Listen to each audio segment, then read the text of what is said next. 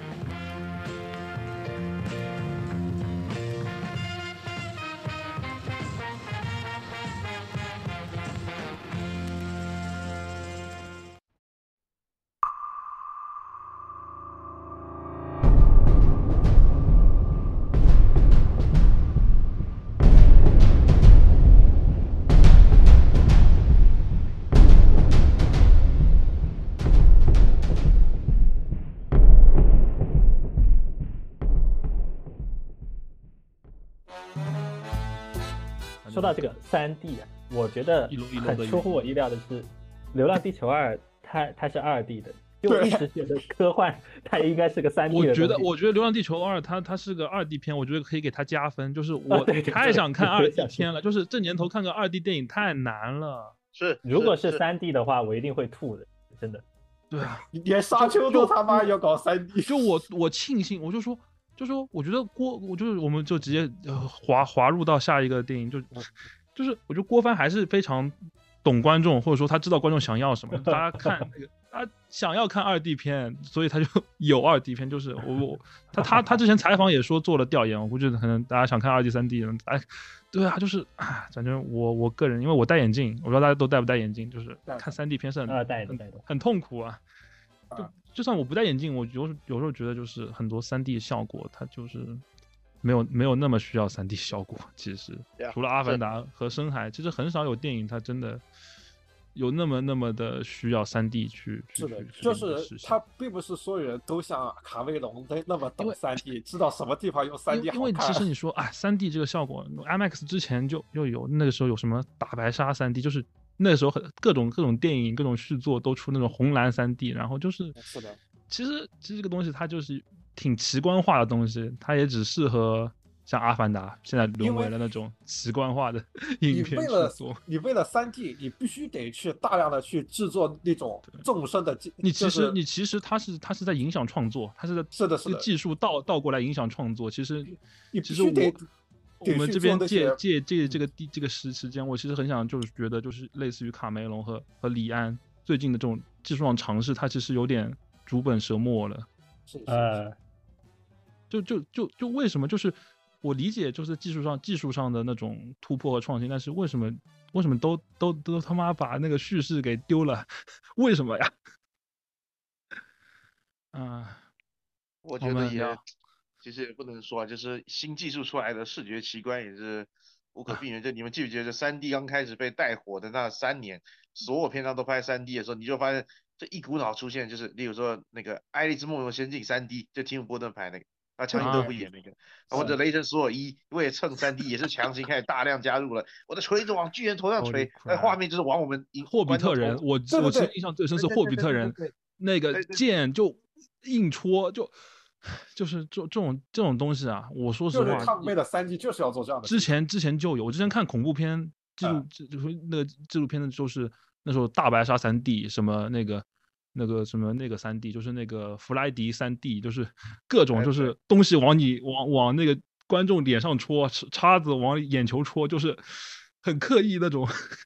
对呀。就那个时候，我每一次都我感觉，我感觉我他妈就是是全宇宙第一，你知道吗？雷神要打我，然后爱丽丝要打我，哎，白皇后要打我，呃，阿凡达要打我，什么都往我脸上射，你知道吗？这什么东西往我脸上射？然后这不是那一年我开始开始跑金马，啊，金马那个时候也出了一部片，就是陈建斌那个时候第一次自导自演，叫一个勺子，不知道你们啊，一个勺子，对。然后那片当是个比较纯艺术片，那也没什么，就是关西北的一个魔幻写实电影，就他最后镜头，我也讽刺说，呃，一个。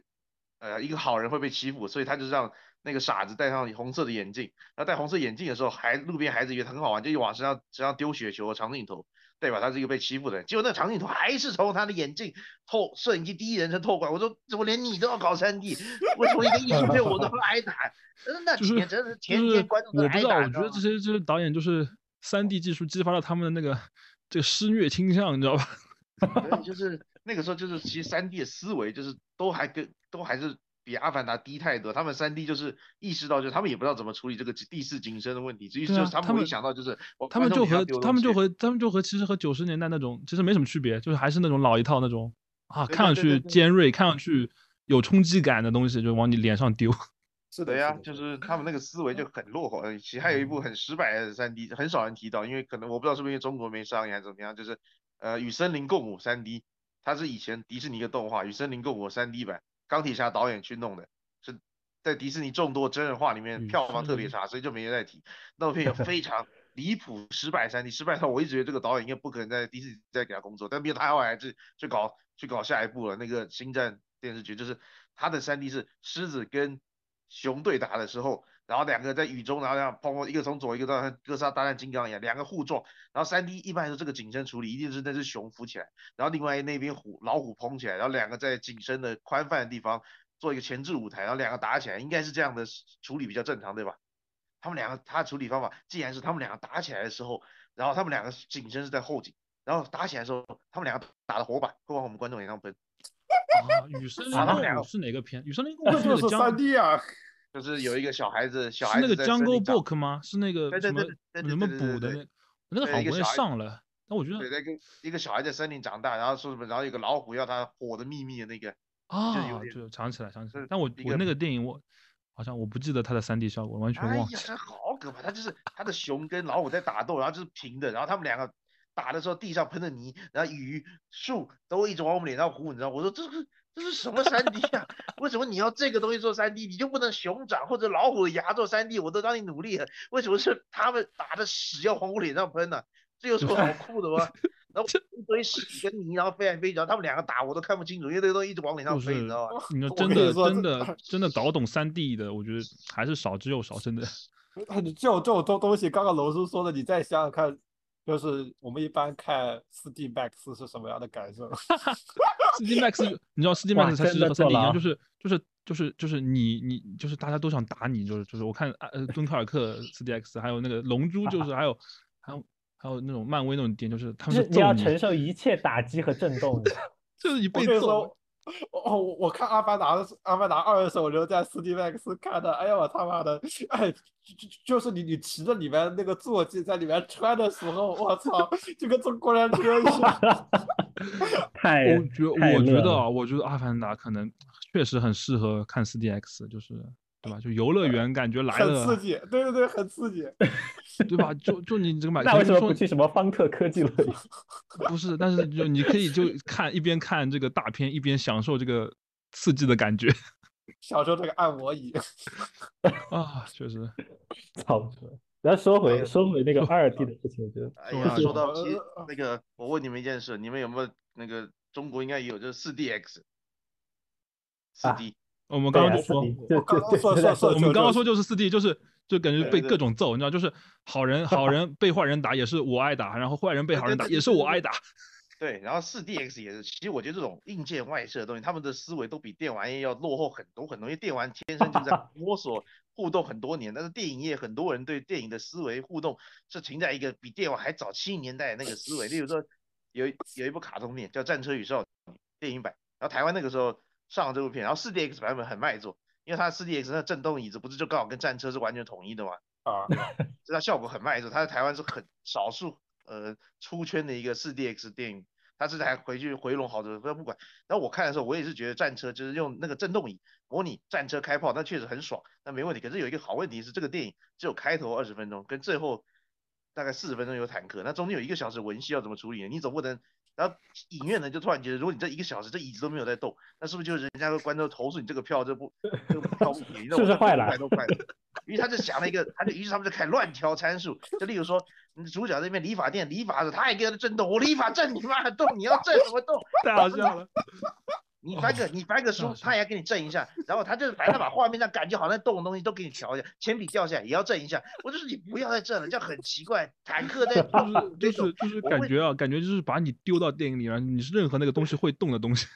对，就是他就他就没有一个思维，因为拍的人就没有这种震动仪的思维，然后。然后你的调的参数，你当时乱调。这个阿凡达，阿凡达天生就是想过这个镜头构思，所以怎么样它都是对的。可是有些三 D 是后来才想，或者拍的后受制三 D。对对对，那时候什么机械战警三 D，还有什么？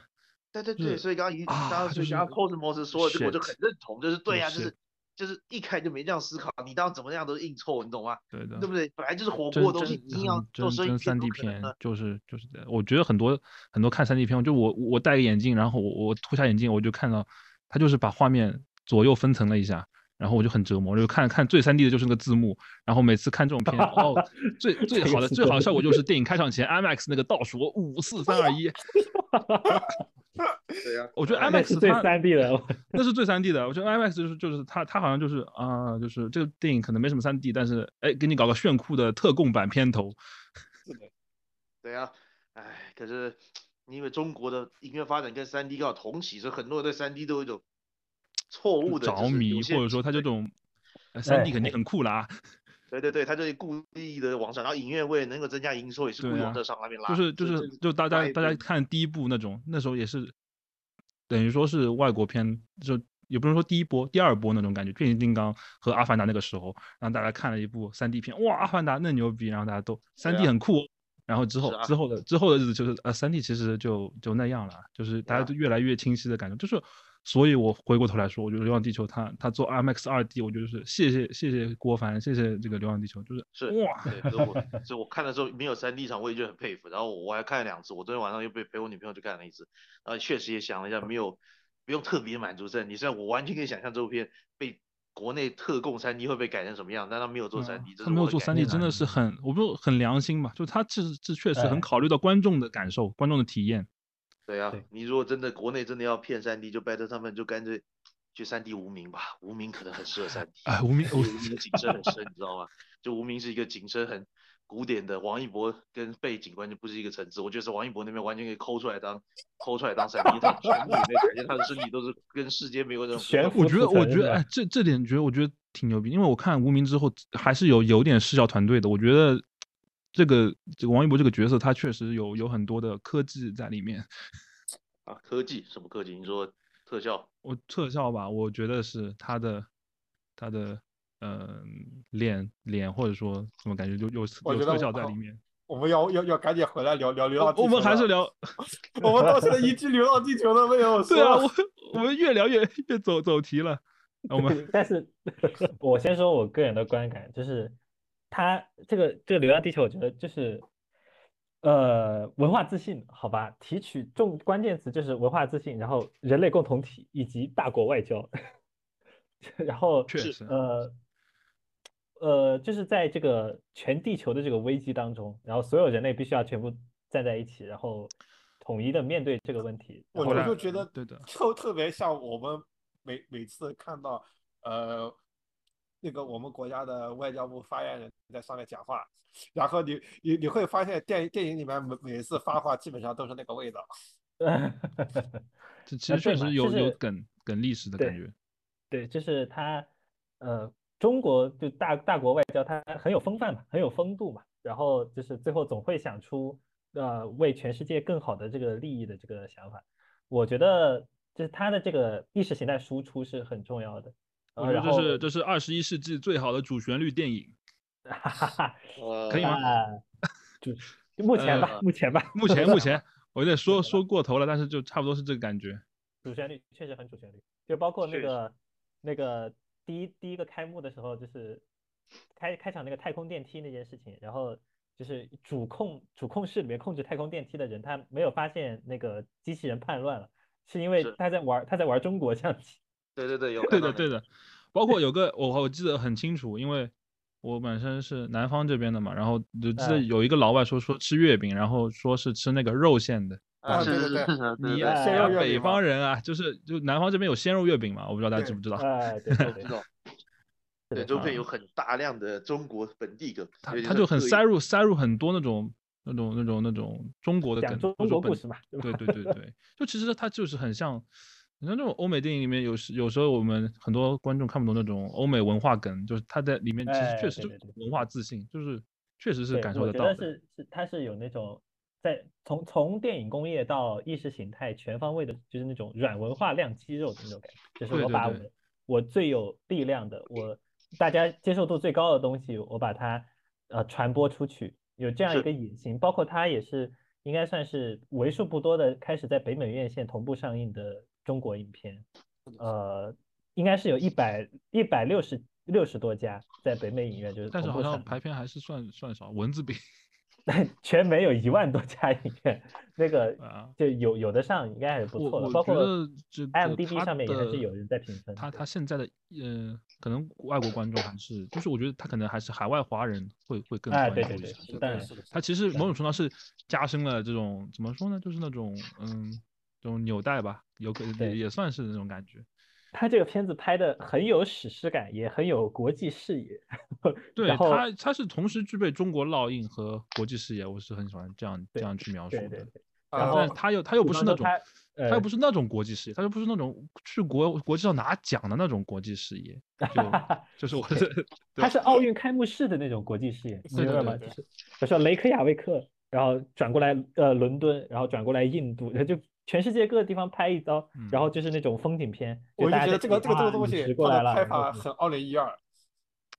是是有一点它其实还是在一个，它像第一部灾难片嘛，第二部其实有一种这种全全全球联动的感觉，就是而且这这呃部，呃，我我忘记第一部的那个视觉，就是我第一部它的字是应该不是这种毛笔汉字吧？我觉得第二部才改的这种毛笔汉字写的。他第一部也是毛笔汉字，第只不过一部也是吗他不会，他不会这么塞的把整个屏幕都塞满。啊，对，这不好明显，这不好明显的就是哎，我这我真。受受不了，他他前面几个人的名字他都塞到满，搞得我这个这个人的名字我还要看的好费劲啊！我操！对他这不很把汉字的汉字的那个显示就加大了，或者说更明显。呃，因对对第一部有，点忘记，但第二第二部好像很明显。我觉得第一我感觉是部它是对，但第二部它的重点就是全人类怎么对抗呃这个地球危机，以及如何全球挫伤这个事情，然后中国是如何力我们排众议如何面对危机？我们如何延续人类的文明？这样的两个，对对对，其实他的他的讲法是更宏大的，所以这个这个放在第二部确实更适合。对对对就是第一就第一部可能可能第一就按时间线上来说，他没法拍这个。对，对虽然说嗯讲前十，它是它故事可能没有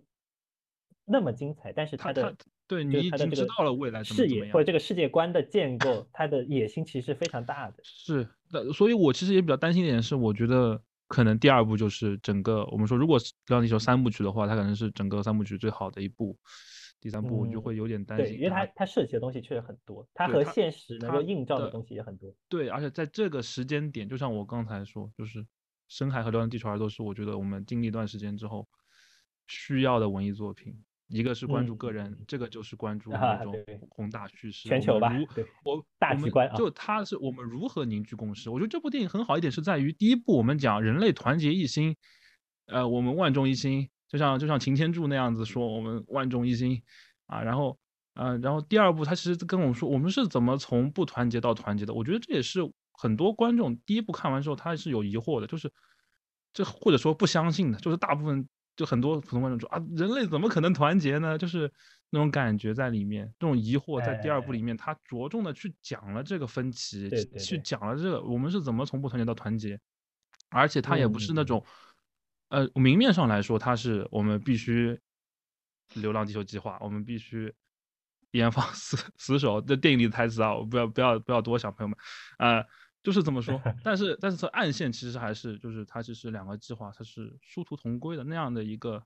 宏大的视角去看，其实我们就是。去看整个人类文明，去看我们人整个人类文明怎么去面对危机，而不是说我们啊这个计划，然后这个计划就是好，然后就就要跟着这个计划走，而不是这样的。我觉得哎它是其实是是从一个对更多元的、更一个更实事求是的角度去去看，那是对的，就是还是比就我觉得还是比第一部进步了很多。虽然它票房，包括说很多人他会觉得他不喜欢第二部，因为第二部它其实从剧作逻辑上来说也是比较冒冒险的。他讲一个前史的故事，他怎么去写这个事情的，然后他选择了一种编年史的方式，就是说按时间去推进。嗯嗯嗯，觉得刚刚弹幕艾艾雷说的挺好的，他他说，看一下，呃，哎就是这部片子它的人类的团结其实是靠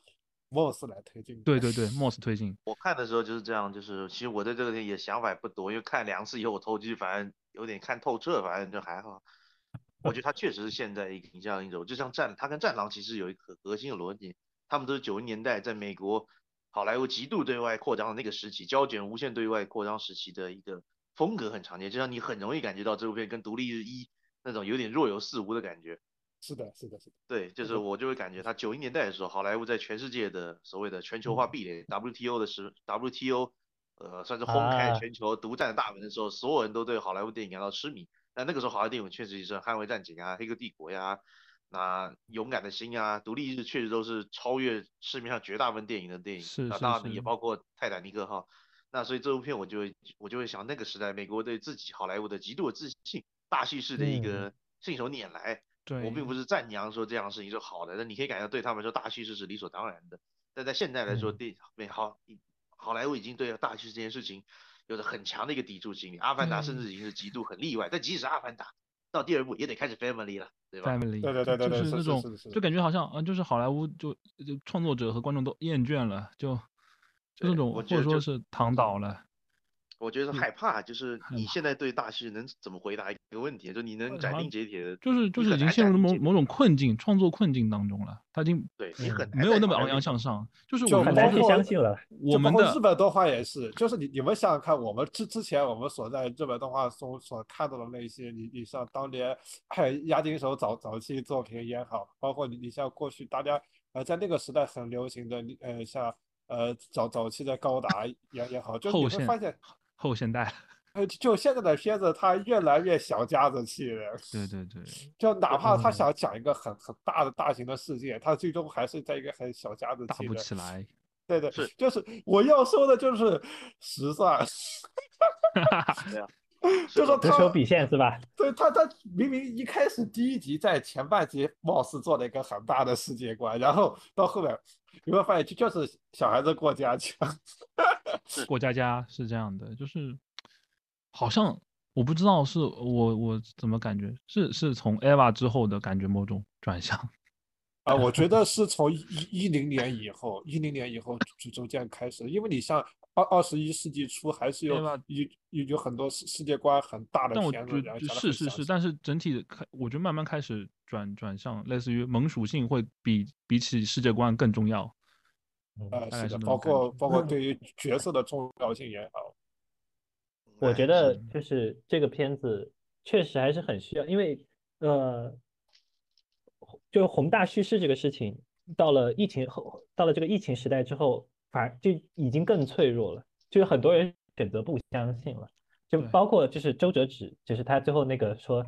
呃，我要相信他一定能够呃点火成功，就是倒计时结束之后就点火，对我相信我们的人。关于这个相信的问题，你怎么知道就一定？万一我点了之后地地球爆炸了呢？那我为什么要点？我还可以跟家人团聚呢。我不想，我不想担心全人类的事情。它其实表现了某种人人们开始对宏大叙事失去信心，开始不相信。对对对，但是转而回到自己的个体的家庭当中去，那种对对对那种感觉。最后我要我要现在我要我要回来告诉你说，相信是对的啊，宏大叙事还是有可取之处的。那这样，在一个疫情时代刚刚结束的这么一个节点，大年初一上这样一部片子，没有没有结束啊，没有结束。哦，OK OK，就是，但是这是一个阶段，一个阶段，对对对对对，下一个进入新。但是很，它很提振这个民族士气，或者说这种国家的它其实不仅仅是一个，它其实要比民族和国家更大一点，它只是那种啊，人类命运共同体，身处中国但是心怀全球的那种感觉。哎，对。但但是我还不得不强调，就是他对，呃，这个这样一个国国家的概念强调的还是比较多的，因为你你会发现在这个片子里面，其他的所有国家基本上是被非常模糊掉的，只有中国这么一个国家是被强调出来的。还还有俄罗斯，俄罗斯人在宇宙中是无敌的，银河诺夫，那个那个，就是主要是你你你会发现，就就是你在联合国大会上，你会发现。你基本上很难看到有指涉别的国家的有代表性、有分量的新闻发言人，你基本上看不到。你只会只会发现俄国、中美就美国、中国，对，就美国、中国，就就这两个，就就其其他国家但你不觉得？但你不觉得？你不觉得这很符合现在的我？就是这现在在国内整体的某种叙事吗？好像中国和外国就是，对吧？中国、中国、美国嘛？对 对呀。他并并且就是那个美国的发言人，其实他也没有很明确的国家形象的指认。对，甚至他没有上去发言过，永远发言的只有我们，只有我们在对底下说话。我我们在这个联合政府当中，估计是就确实挺，我我觉得就就这这点上，让我让我感觉有点还是有点太太虚了，就就是是比较虚，他给他没法真正的就是呃，我觉得还是这点，就是在国内他很难真正的把一个全球叙事，因为其实全球叙事这个东西放到国外，其实我其实也没怎么见过真的做到很全球化的那种。是是是，就就就我感觉而且放在国内，就还要考虑到观众的观众嘛，我觉得还是得考虑到观众，就是这样子拍，大家会更能接受。如果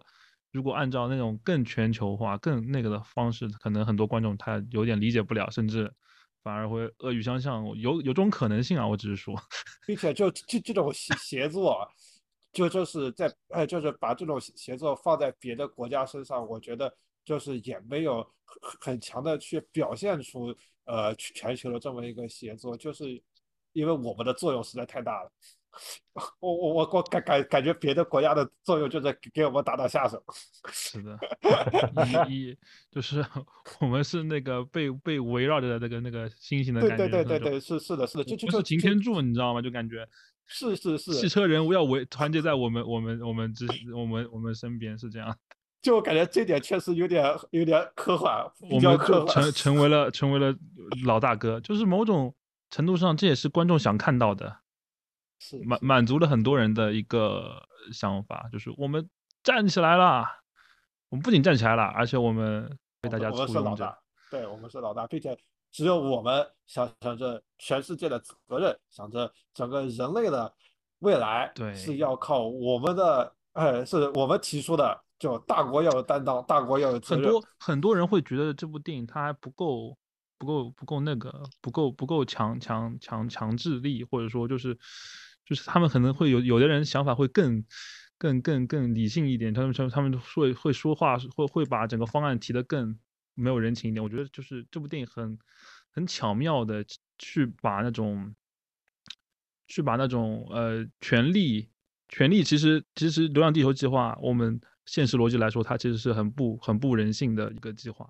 它它刻意的弱化了这一点，它弱化了，它甚至整个电影，它虽然有那种呃数字生命和流浪地球两派的矛盾，但是它它其实在整部电影当中是是弱化这种矛盾的，或者说弱化这种嗯。某种强强权在里面的。他他不想要整个整个形象是一种霸霸权的形象，他把这整个形象还是会很 柔和，包括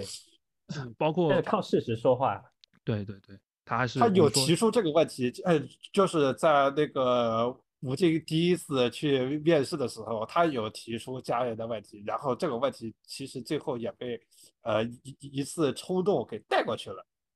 对就是后面这个话题就我这个东西再聊了。讨论，但是浅尝辄止。就如果聊深了嗯，大家大过年的都不是很都不是很好？就他这个东西就特别让我想起了整部片子的另外一个议题，就是关于数字生命。对他也是浅尝辄止，他他没法过多去聊，我觉得是因为刘慈欣他本人对这个事情非常警惕，就是包括就是他他曾经他写过一个一个短篇吧，就是讲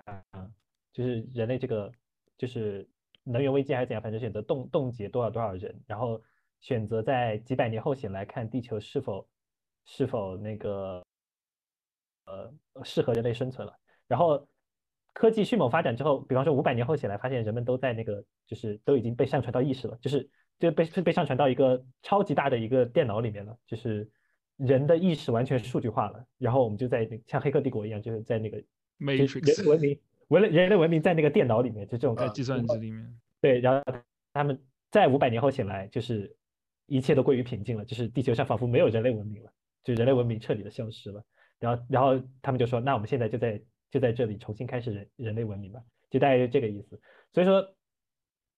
他一直对这个意识上传，或者说对这个数字数字生命，或者说脑机接口这件事情非常警惕。对，这也是他一直以来的这种这种这种这种对对一直以来都有。但我觉得这部电影的它的视角可能没有那么，就虽然它的表现很刘慈欣，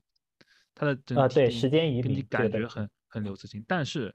我觉得这部电影他可能，呃，我我之前有有看到采访说，呃，刘慈欣有参与剧本写但是我没有找到具体的采访，我也没看到那个，但我觉得他可能还是编剧和导演的想法会更多一些，因为我觉得这部电影里面对数字生命的看法还是比较包容的，或者说即使明面上是、啊是那种，但是它其实在就它代表一种可能性。整整体的它它会给出给你一种可能性，它不会说这种可能性，它不会那么悲观，它它没有那么悲观。实际上，嗯，实际上我觉得它其实从我我的角度来说，就是我觉得数字生命它第一它不是人类，但是它可以成为人类文明延续的一种可能性。就即使这这个文明它没有我们现在的人，但是就是就是很很很有意思的点，就是那种生命形式，它可不可以作为某种某种人类的精神续作呢？但是这种感觉，嗯就是 这个就是很很有意思的点，就是在于对，阿西莫夫他机器人三定律之后玩出花火，也是我们怎么去定义一个一个人，大概是这种感觉。对对对，就就包，括其实它就是定义人的问题。对，其实很有意思点就是，我觉得这部电影为什么他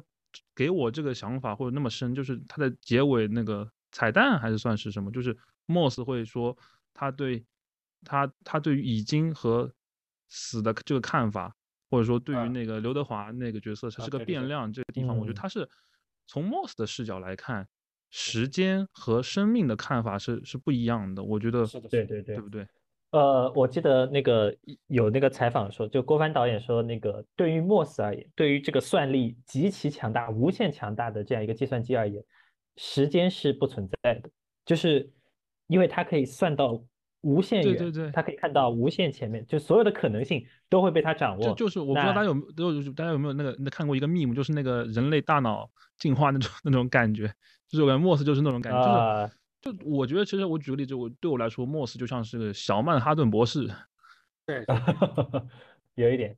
对，很有趣。楼叔楼叔有什么想想法吗？我的你们都讲的很深度了，我也没什么好讲的。你们都是那么大大牛，我的话我是很残酷的，我是因为我一直都是这样，就是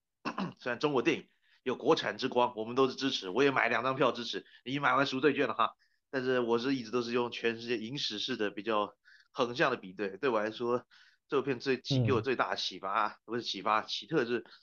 它像是一个二点五幕剧，它其实不是一个三幕剧。它在结尾的时候，它隐性的有意忽略一个问题，那就是例如说，如果我们看中间，你会发现它其实是一个对比。呃，吴京是一个有家庭的人，刘德华也是有家庭的人。那吴京的家庭，呃，妻子有可能要死亡，他必须要做抉择。那刘德华的家里已经没人了，他要为他女儿做抉择。那问题就在于他这个大我跟小我的问题，是人类整个地球的未来大我，还是应该是呃自己的亲人的小我？那他靠他靠情节把这个把这个抉择给给给对前面其实还可以理解，就是他们两个在禁闭室那一段，我认为是 拍的文戏上是很好，就是呃对对对那你会发现在镜子里面他们两个的身影是会重叠的看，不见，对对对而且对海报他们也特特意拍了一个对。重叠的然后但他。们有，对，但也有玄机，就是当刘当吴京盯着第一次盯着玻璃的时候，刘德华跟他重叠的时候，刘德华是脸跟他重叠，他们两个五官叠在一起。但是当刘德华有意识的又抬起头来观察这个男人是怎么的时候，吴京已经看向莫斯了。这其实呢也是他们一个处境的一个缩影，就是对刘德华来说，他在吴京身上感觉到一种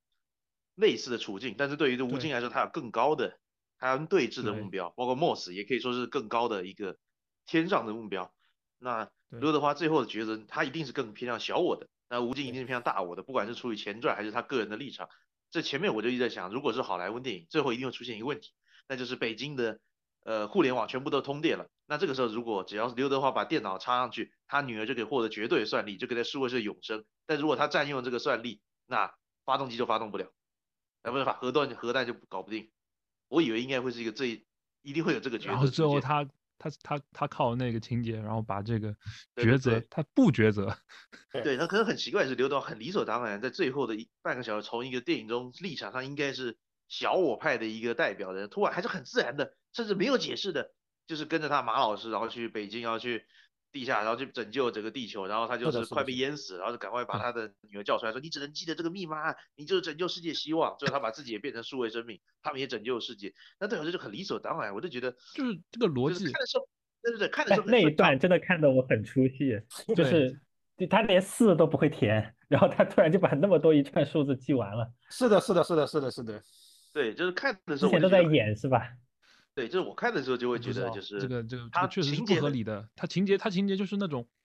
我们就是他情节是那种推导式的，我觉得他他是某种倒推式的写作，就是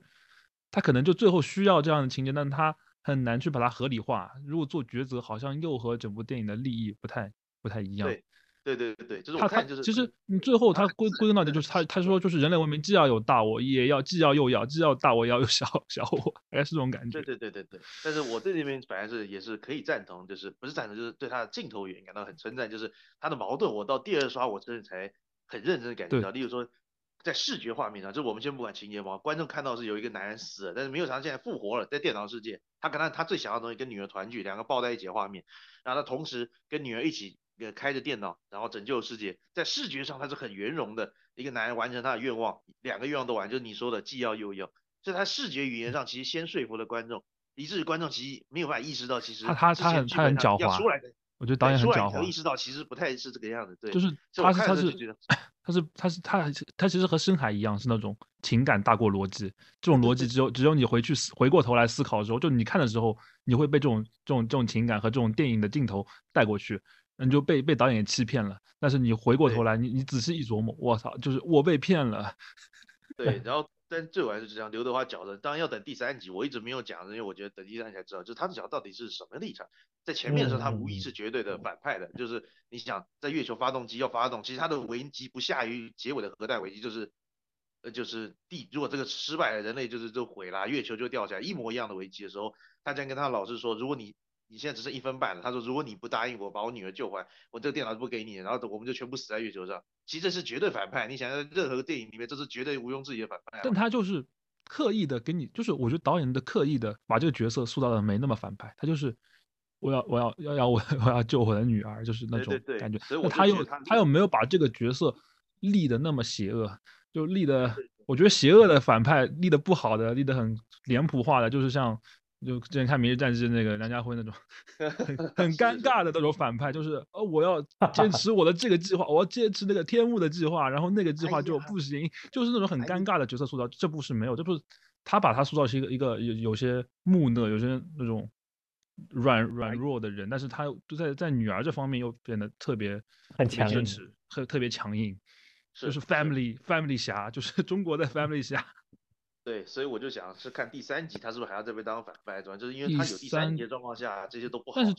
就是我现在就是特别担心第三集，我觉得第三集很难去讲好，我觉得呃，我觉得他他是有埋钩子，有埋他埋钩子，但是但是就是比方说那个就是一直在给那个呃监控镜头嘛，监控的那个镜头，然后那个监控的镜头很明显是被就是连接到 MOS 上面嘛，然后是另外包括就是所给给所有的给人类那个时间的信息，对吧？给给所有人发消息，对那个其实很像《三体》嘛，三体就就是我觉得融融了用了三体那个梗，我觉得这一点上面来说，哎，有可就最后最后我觉得就是很多人是质疑周周哲直他他说点火，我觉得嗯他有可能是某种程度也是他相信自己收到的这个人类不会灭亡，对是？神谕，类似于一个神谕哎，式的对对对，一个那种东西。先知，就是就是我们收人类收到了警告，然后人类我们相信，对啊人类收到警告之后会跨越这个困难，然后他相信人类，就是某种程度就这个时候他说点火的那个时候，我觉得他就他某种程度上是导演在给你刻画一个人类的赞歌，就是勇气的赞歌那种感觉。嗯是是对，但就是它这个其实很像星际穿越的那个梗嘛，就是我我冥冥中相信有个更高维的生物，或者说更厉害的生物，它知道我们呃人类的命运，然后再给我们启示，然后只要顺着它做就没有问题。但是那有一个这个更高维的生物，其实在电影里面其实就是这个 Moss 就是数字生命，就是图恒宇，但它被上传进那个 MOS 了嘛？然后 MOS 说你是一个变量，那其实就是说，可能第三步会讲，在这个 MOS，在这个量子计算机内部，这个图恒宇的数字生命，它是如何为全人类在做事情。是是是如何成为那个遥更遥远未来的 Moss 的，我是这样的感觉。啊啊啊！对对但是。但是就就遥远未来的 Moss 就是现在的 Moss，因为它好像就是类似于就量子的那种非常不科学的，就是那种连通起来的，就是 曼曼哈顿博士博士式的那种 Moss 的。对对对，就关键是是这个时间的问题。我觉得郭帆导演他这一点上他的操作还是很高级的，就是呃，图恒宇他被上传到了这个数字生命里面，然后感觉他的时间还是和外界时间是一致的，他在和他的那个丫丫对话什么的，然后嗯说呃我们一起按，就是一起一起呃打通这个这个核弹的操作，然后感觉他的时间还是和外界的时间是一致的，在并行往前走。但是实际上，量子计算机内部它强大的算力导致它不停的迭代，然后它的生命可能已经它的时间，比方说它的七十年在 MOS 的那个计算机里面可能只是一个很小的一个内存，然后它对它可能 MOS 的内存已经支持它无限无限远了，就是有非常非常多个它，然后它的算力已经非常非对对，常大，最后的那个对它而言，镜头对对有无数它的时间和外部时间其实是不一样的，也就是说，可能在某一瞬间，就是这个 MOS 已经算到了人类的遥远的未来，只不过人类还不知道。对，所以我觉得这是一个很就是很厉害的我很我很。担心的是那种他把这个东西变得有一点点像就是闭环的叙事，就这部其实很多人看完他有点不舒服的点，很多、很多就是他会变成那种既定论，就是那种我们顾客字幕都已经给给出你了，他字幕都会告诉你是什么什啊所以所以说就是他，因为因为这是这是第二部，然后他有第一部在里面，所以他这么写，然后他就是就距离什么什么有多少时间，这其实某种程度上，这整部电影都是一个 MOS 的视角，我觉得其实是这种感觉的。对对对对对，但是但是这个东西就是如如果就是我我因为你想我刚刚说深海的时候，我就说我是一个抛开立场我去看的人，那导演说什么我是什么，我就跟他的视角去走。但是你回过头来一想，你就感觉好像就是因为果果为因，然后这种既定论的叙事，最后会让让让你有点纠结，就是感觉好像啊这个困难就是确实是需要人类去克服，然后就是但是背后呢又都是 MOS。对，但是最后一好像跟人类没什么。电影很圆融的又又帮你圆回来，就是说，呃，图恒宇是个变量，就是我们这个变量还是人呐、这个人性还是非常重要的哈哈哈的感觉的啊圆又圆回来的感觉。但是就是我嗯很担心的，就是第三部它怎么去平衡好整个的叙事，或者说我很难去平衡好。嗯我其实挺担心，如果有续集的话，其实挺担心的。嗯，就是剧作上，剧作上确实很棘手，很难办对，。很棘手，就是很棘手。但我相信他们那么用心，应该是大差不差，至少不会比第二部差太多太多。我觉得就是他嗯们剧作上肯定是有问题的，就像，但是他们他们还是很用心，就是即使有问题，他们已经是我觉得现在国产电影很难得去认真去把剧本写写好的一个一个片子了。其实这个片子他们的这个核心的剧本架构相当简单，就是出现危机解决危机，解决危最后一分钟最最后一分钟营救这种情况。对对对对对，但是他不停的给你叠把加。把两两两个事件，就或者说把两条线的给你拼起来，他最后让你让观众不觉得突兀，不觉得是缝合，或者说就是很重要一点。对我觉得很重要一点是，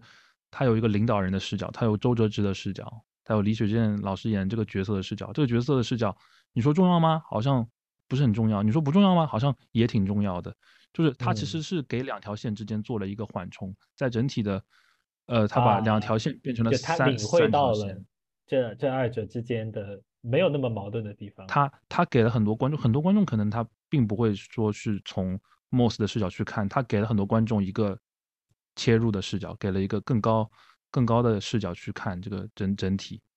哦而不是不过而不是我一直觉得李雪健那个视角特特别像我们拍长津湖的时候，哎然后给个指挥部，然后里面领导人开始发话了，我们要哎克服克后来要干什么干什么事情。无论我们面对什么样的困难，都不要怕。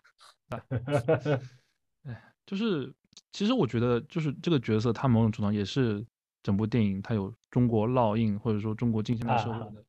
一面。就对他大国外交它会它会让，至少我觉得中国观众至少会会想起我们说建国初期的外交啊，想到想起呃总理啊这种那种感觉。嗯，嗯，确实他的名字跟造型都很明显是到某他就些人的，然后有的人说他穿中山装很突兀，说科幻片为什么出现中山装？那我觉得这恰恰是我们说《流浪地球》的醍醐味。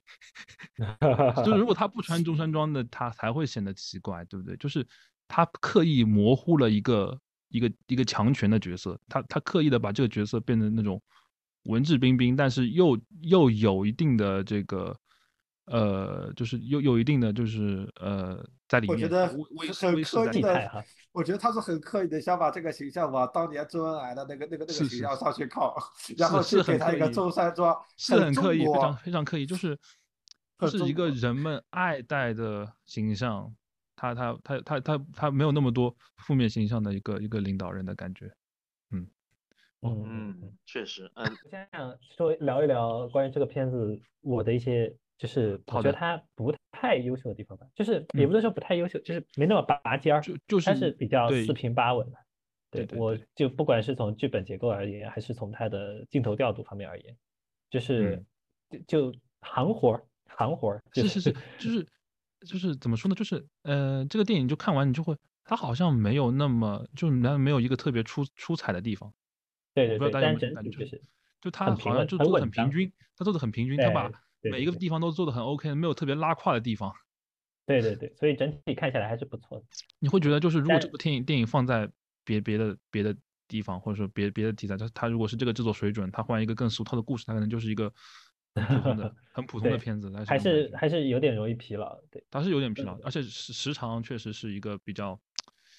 比较折磨，就也不是折磨吧。我虽然我看起来觉得还好，但是我觉得这个时长是有一些松散，但是整体的信息量又又确实需要它有那么那么长的时长。总有一些，呃，确实他有些很很坚持的东西，我不知道怎么说，就是有些东西就用的很用的很频繁，就比方说涂恒宇他在查找什么东西，然后突然很震惊，然后这个镜头就旋转着推到他的眼睛里，然后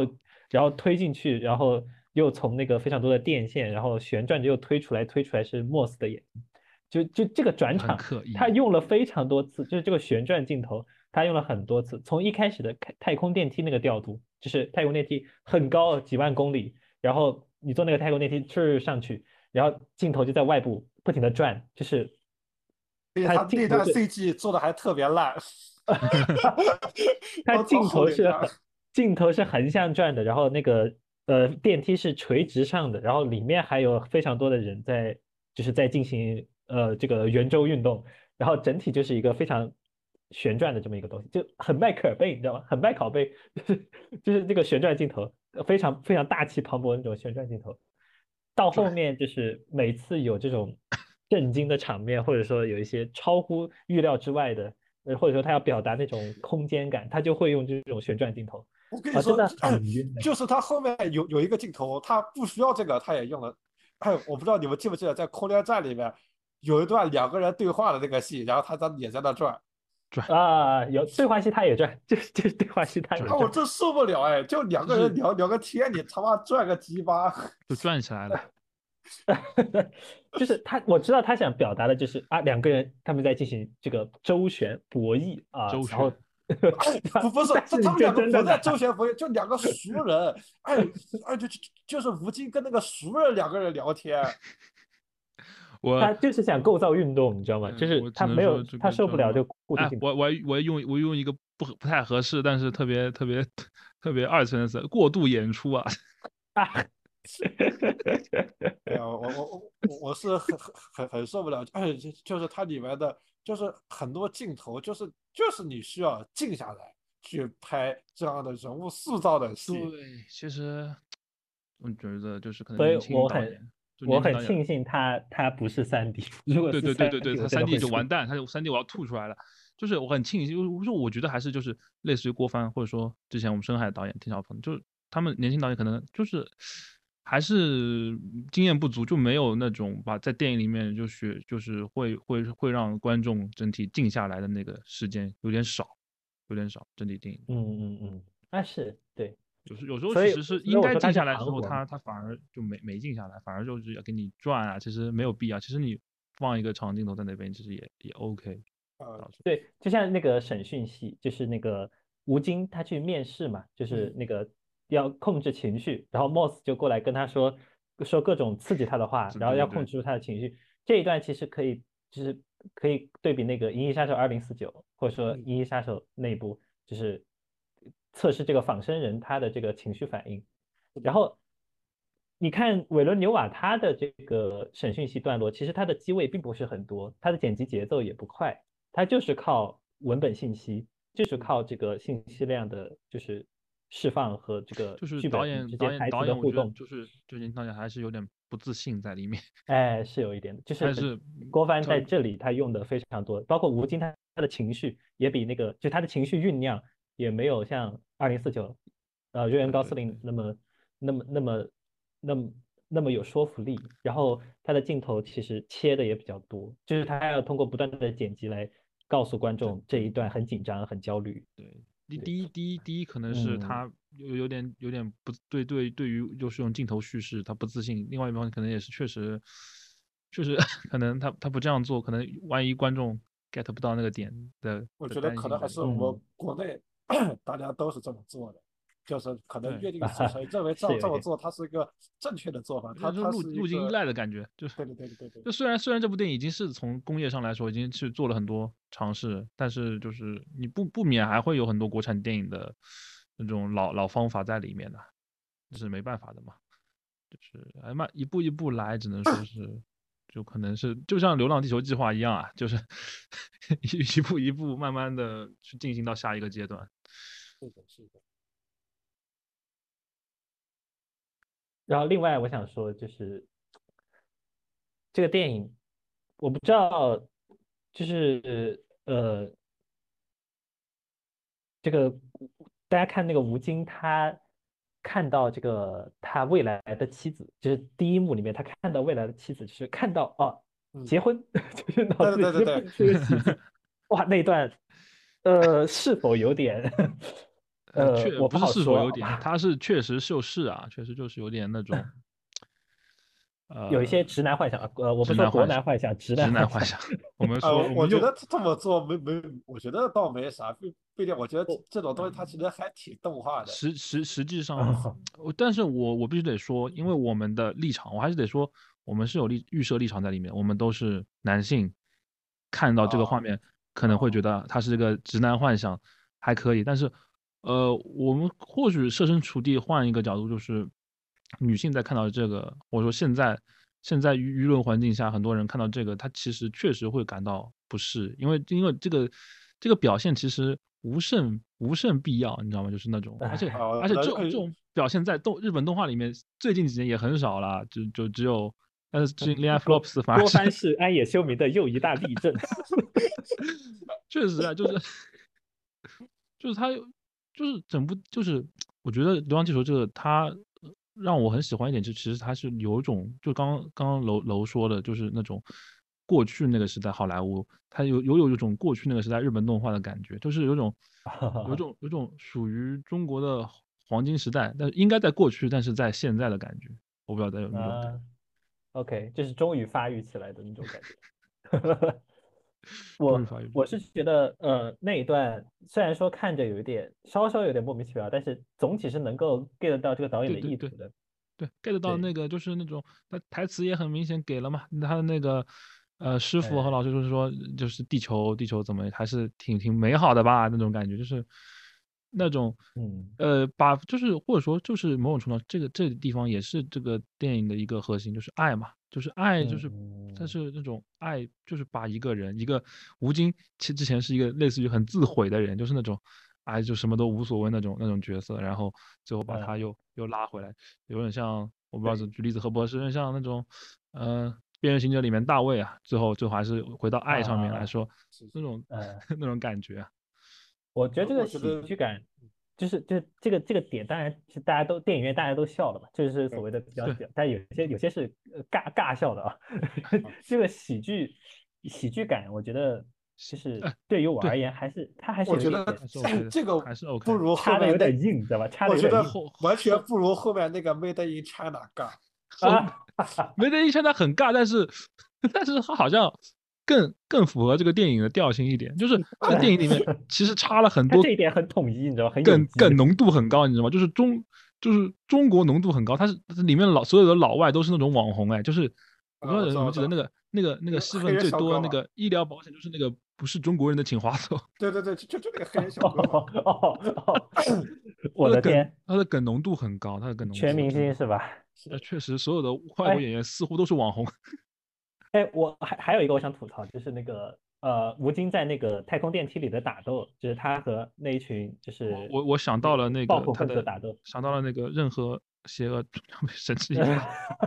就 他那一段超级像成龙，绝对是想模仿成龙，对对对，就包括用灭火器，灭火器对对对，是的，是的，他去追那个人，然后那个人其实踏空了摔下去了，他都没对对对对那个太哎成龙了。是的，是的，是，的，超级像，那超级像，但那个但是但是我觉得效果没有出来，没有因为 因为因为成龙的成龙的表演其实不是在于打，而是在于成龙自己的那个回馈，他那个表情和那个他的那个肢体语言，他那个他那个就是他出就成龙的出拳，其实嗯其实你说他他和李小龙或者说和其他这种功夫明星比有什么很酷吗？这不是的，他那个反应是最又又又幽默又觉得很让人觉得很帅气、很轻轻松的感觉。对吴京他其实。他其实比较比较那种硬派，他其实没有那种还还很那种那种正的闲适 感。他那个斜的那个感觉也很 很他没有那种对很放松的感觉，还是整体还是就是那种，呃，就是他那个摆出起手式，我觉得还还是有点那种太空战狼的意味在里面。你这这这这这确实是是这样的。嗯我倒是觉得，反而是我觉得那个，呃，女那个女女韩朵朵那个演员演的那个打戏的话，反而是我觉得更更有趣一点，他挺挺有阿宅幻想在里面，那个 用那个那个宇航员那个那个那个升龙拳。啊，对，哦哦哦，然后，然后他才还是挺那种，我，哎，就是像暗夜秀明又一力争的那种感觉，这个女角色，你把我的花弄坏啦，嗯嗯，看什么就是看？就是他这个角色整体就很傲娇，是是是，然后，然后最后再，最后那个是献花也是个梗，献花也是吴京之前各种各种海报会用的一个一张照片，就是献花的那个伸手的一个一个梗，就是哦哦，就这部片的梗哦梗浓度经济百超高，花那个吧，百花那个，是是是，就是就是啊，这梗浓度也很高，你知道吗，就是它的喜剧的点差的也很高，就是啊，这这这几个点都是之前和在楼叔那个群里面聊聊到，就还挺 挺好玩的。原来原来是这样。是是是另外，我想说，沙溢真的太黑了，就是 有一段不是说那个月球还是怎样，反正就是引起了一阵哦，就是有地方点火还是怎样，就是有那个海啸嘛，还是是有什么有什么海风，巨大的海风。对。然后那一段不是好多人都跑出来看嘛，然后沙溢也跑出来看了，然后我说这怎么有个黑人？我没有认出来他是沙溢，他太黑了。结果哦他后来说中文，啊，这沙溢这一部，呃，就黑展堂，你知道吧？真的是沙溢这部他那个整体形象，我觉得他反正就是就你一开始没认出来，就就是他变胖了，然后又变黑了，然后一口大碴子味，就是呃很圆润。就是一开始，但但是我觉得啊，就是这部电影有些就是中国味的地方，让我觉得有点有点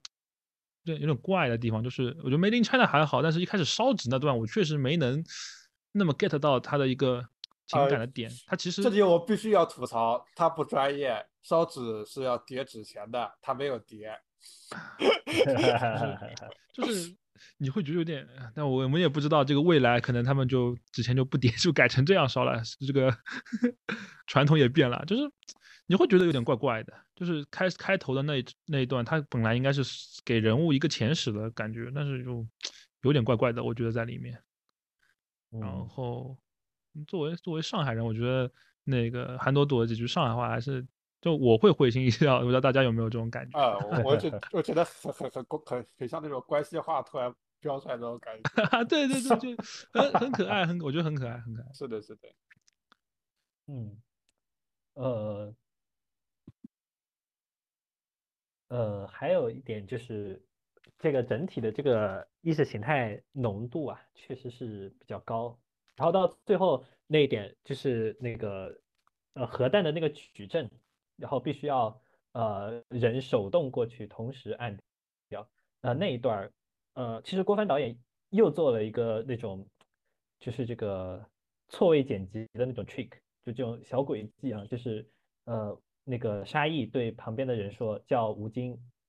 叫吴京过去，啊呃，大家会以为说过去就是过来找沙溢找他，对对对但实际上他给他定的那个方位里边，沙溢不在，定的那个方位里面是俄罗斯人之前留在这里的一个一个一个飞船，就这啊边好像有点那旁种太空浪漫的味道在里面。对对对对对对，就是它就是一个错位剪辑嘛，就是对对对你以为你以为他过来找沙溢，其实沙溢告诉你其实不是哎，就哎，就就其实我一直想问啊，就是我一开始以为就是他，呃，是跟吴京交代之后，然后让让他开着他们飞过来那个船飞回去。哦，对我对我也是，哦，因为我在想，他们那个飞船难道是飞不回去的吗？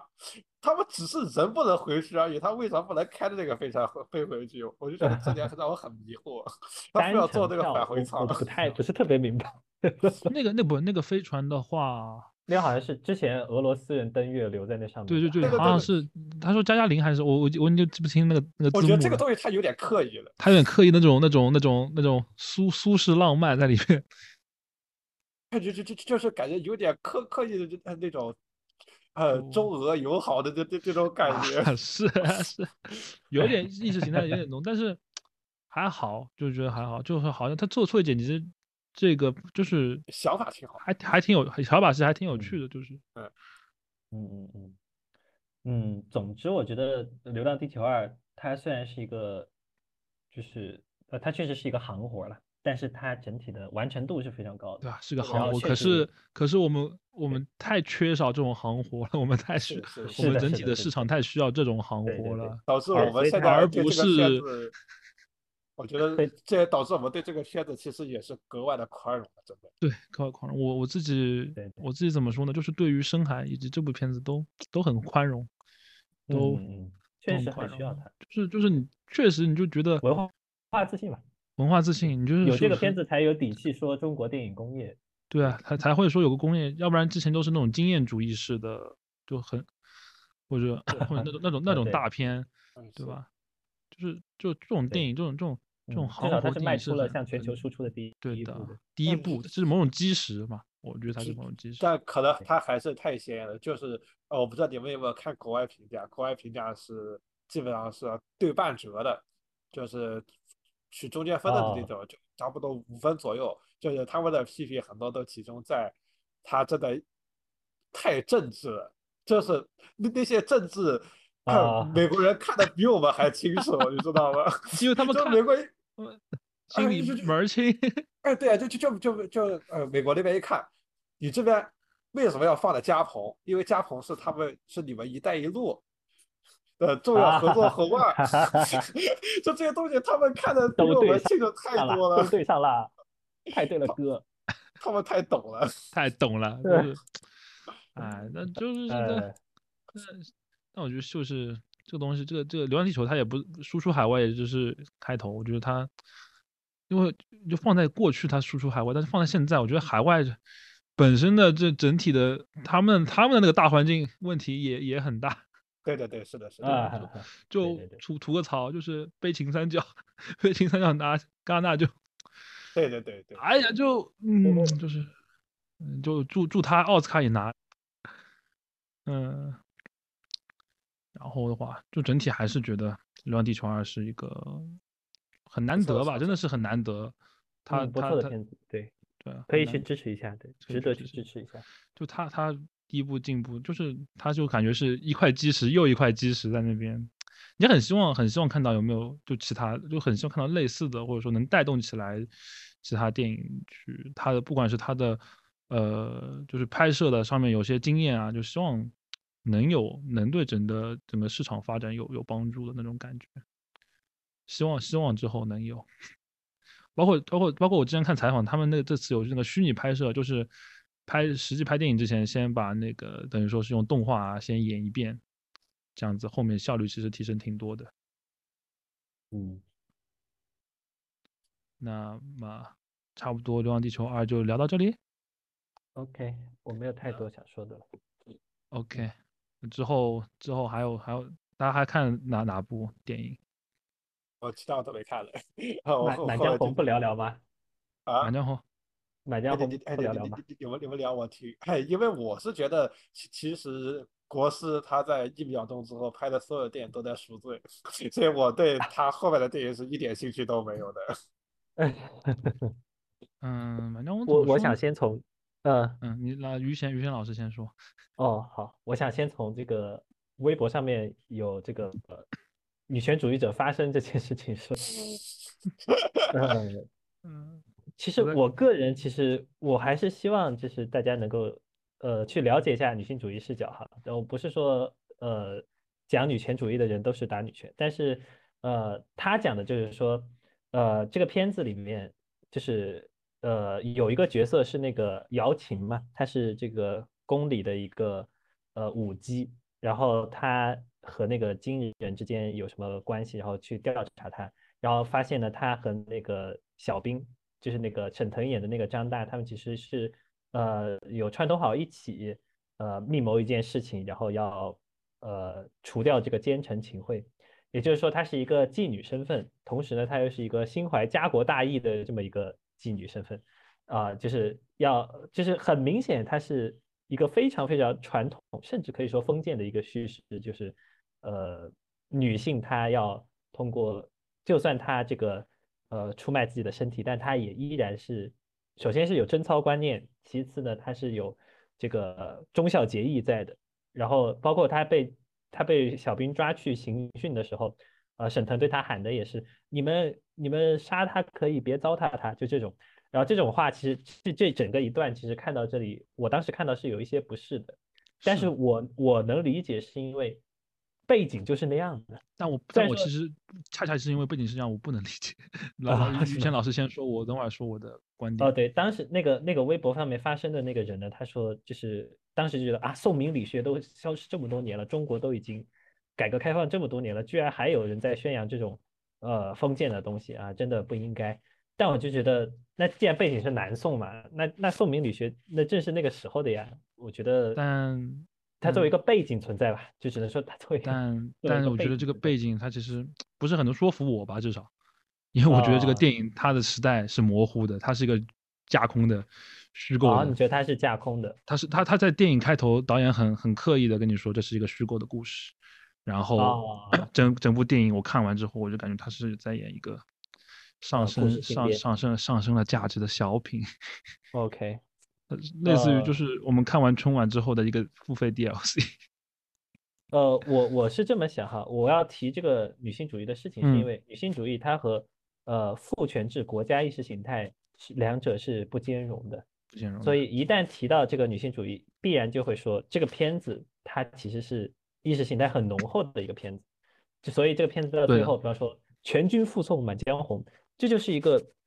也又是一个宏大叙事，又是一个在重塑这个重塑中国民族自信或者说家国情怀，哎，对对对，家国情怀这种东西，所以在某种程度上，它和《流浪地球二》是有一定平行的，或者说有一定呼应的东西。就我觉得它有对，你可以看到中中国电影春节档它的这个它的这个调性其实是蛮一致的，虽蛮一致的类型很不一样。所以我觉得深海反而是很独特嘛。哎哎，对，这就衬衬托出深海这种特异性人家。本来就不是这个到期的嘛。就是就是我我又是越说又又心中有一些遗憾在里面，啊，就是这这一点嗯啊，家国情怀这一点很狡猾呀，我觉得就是导演和编剧太狡猾了，就是那种他把你架到这个份上，然后然后你就你就猛呃就狠狠狠狠的，就是就是接受了这样一波价值观，然后帮你背了一遍课文的嗯感觉，就是他其实 就就他前面就给你藏了这么久，然后最后给你抖了一个这样的包袱，其实我觉得其实哎有点、对有点狡猾，而且他这样子，大家就是吸引大家到电影院去看，说他有这样一个包袱，这样一个怎么说呢？我觉得这个电影它，我不会说它很很很烂很糟糕，但是它确实是让人感觉到很有些不适应在里面的。嗯，我之前呃看一个一个花边新闻嘛，就是有这有两个花边新闻，就是嗯导演和编剧分别接受采访，他们开始吹嘘了一下自己没有在这个电影里面做到的事情。一个是陈，哦一个一个是张艺谋说，哦，我之前要拍一镜到底，然后这个演员说，哦好，然后他们说，呃不拍了啊，不拍了，大家都很难过，就是是 这个点啊，就是如果这部电影它拍的是一镜到底，我反而会觉得他这个他嗯。剧剧本这样子写，这样子一个小品化的东西，但你用一镜到底的视听语言，我我觉得我好像可以去尝试看一看，那肯定那肯定没有会不会像现在这样成功，但是现在这样，嗯嗯嗯。你就会觉得很很很微妙，你就觉得我被我被导演欺骗了，就是这种欺骗 是是恶意的，就就就《流浪地球》和《深海》当中的那种那种情感上欺骗，你是觉得他是善意的，你是可以接受的，他只是为了让你继续把这个故事讲下去，但是这个就是很很刻意的，很我我我我就冒犯的说，就是很下作的那种感觉。嗯，我觉得一一镜到底这个事情啊，就是我不说别的，如果他拍一镜到底，韩红的那个串场配乐应该会稍稍好一点。对对对对对对对对，哇，那个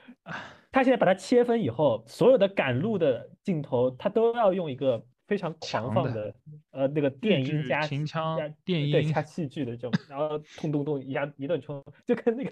就是加载过场画面 给你配的那个配乐一样，我觉得就有时候好我觉得奇怪啊哦，就是很突兀有有些观众会说，就是我看着看着好像感觉还蛮期待他们过场，蛮蛮有劲的。有些人觉得太吵，就是那种感觉，就是 他他 他其实为什么我会说像小品？其实他就是过场，其实他就像一幕一幕，就戏剧的那种有点段落化戏剧的段落化，就一幕一幕的，就这个换个场景对对，它其实整体还在在大院子里面，而且嗯为什么我说像小品，是因为它的服化道完全都不讲究？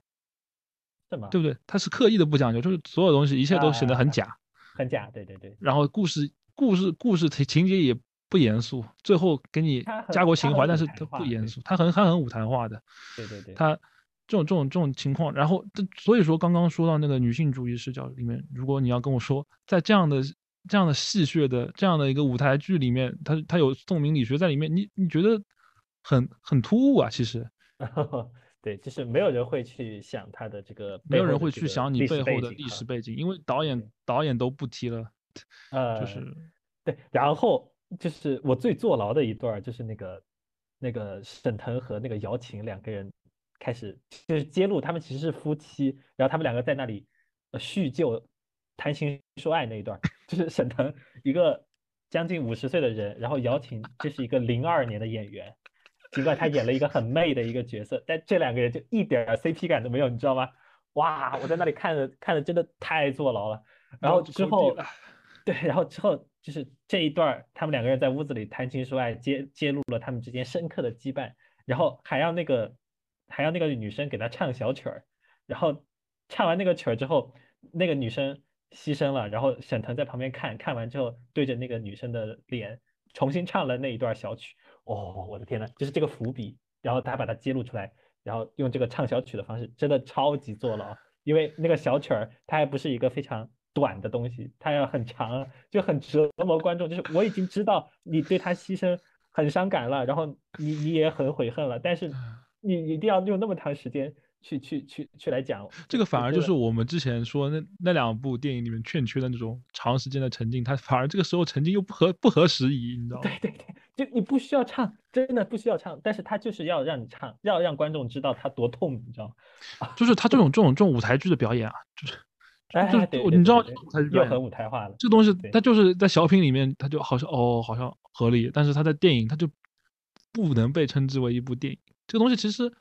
我会联想到去年还是前年那部那部那部那部那部《流星子墨》那部电影《扬名立万》的感觉。扬名立万，对对对对，扬名立万他们很多前面也是说那个剧本杀电影嘛，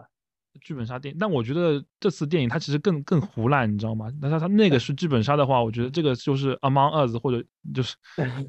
就是你你想想看，就整体上它这就是那种 Among Us，就是一个警长拿着刀，嗯，到处随便就就砍一个人，然后就、嗯然后大家再开会，然后然后最后砍砍砍，发现身边是个侍郎，然后自己自己被被被同化了那种感觉，就而且他所有的那种反转都是都是我们关起了门来说话造成的，他这个、哦这个手法屡试不爽，就是这整部电影一直在用，一直在用。就很多人会说这是什么？这是什么张艺谋版本的无耻混蛋？但是他的节奏，我就达不到昆汀那么好嘛。他的他的节奏嗯其实就是、就是纯纯靠那个纯靠台词以及靠那个 我们不关起门来说话这个哎 这个哎对这个这个东西去反转，而且他的他反转的其实也不是也不是凶手是谁，或者说他反转也不是什么，他反转的是动机嘛。嗯嗯，他嗯嗯反转其实是动机，其实是这个就布局啊，布局。但是你就这个局，最后呢，他又很他又他又给你上升了这个，然后让你很难说说出或说话把话说出来，就是我觉得他其实用心程度是不如他之前那部《三强拍进去的，嗯嗯嗯，但是他的口碑和票房都他这个也挺行活的了。对啊，那个已经很行活，这个这个更行活，这个本来想拍二十天，结果就拍了两个月，就然后你就有一种 越然然后我看完其实我觉得还好吧，看个小品，但是越看那个采访，嗯越看他的宣发和营销越生气，你知道吗？就是无名之火就是指心头。另外一个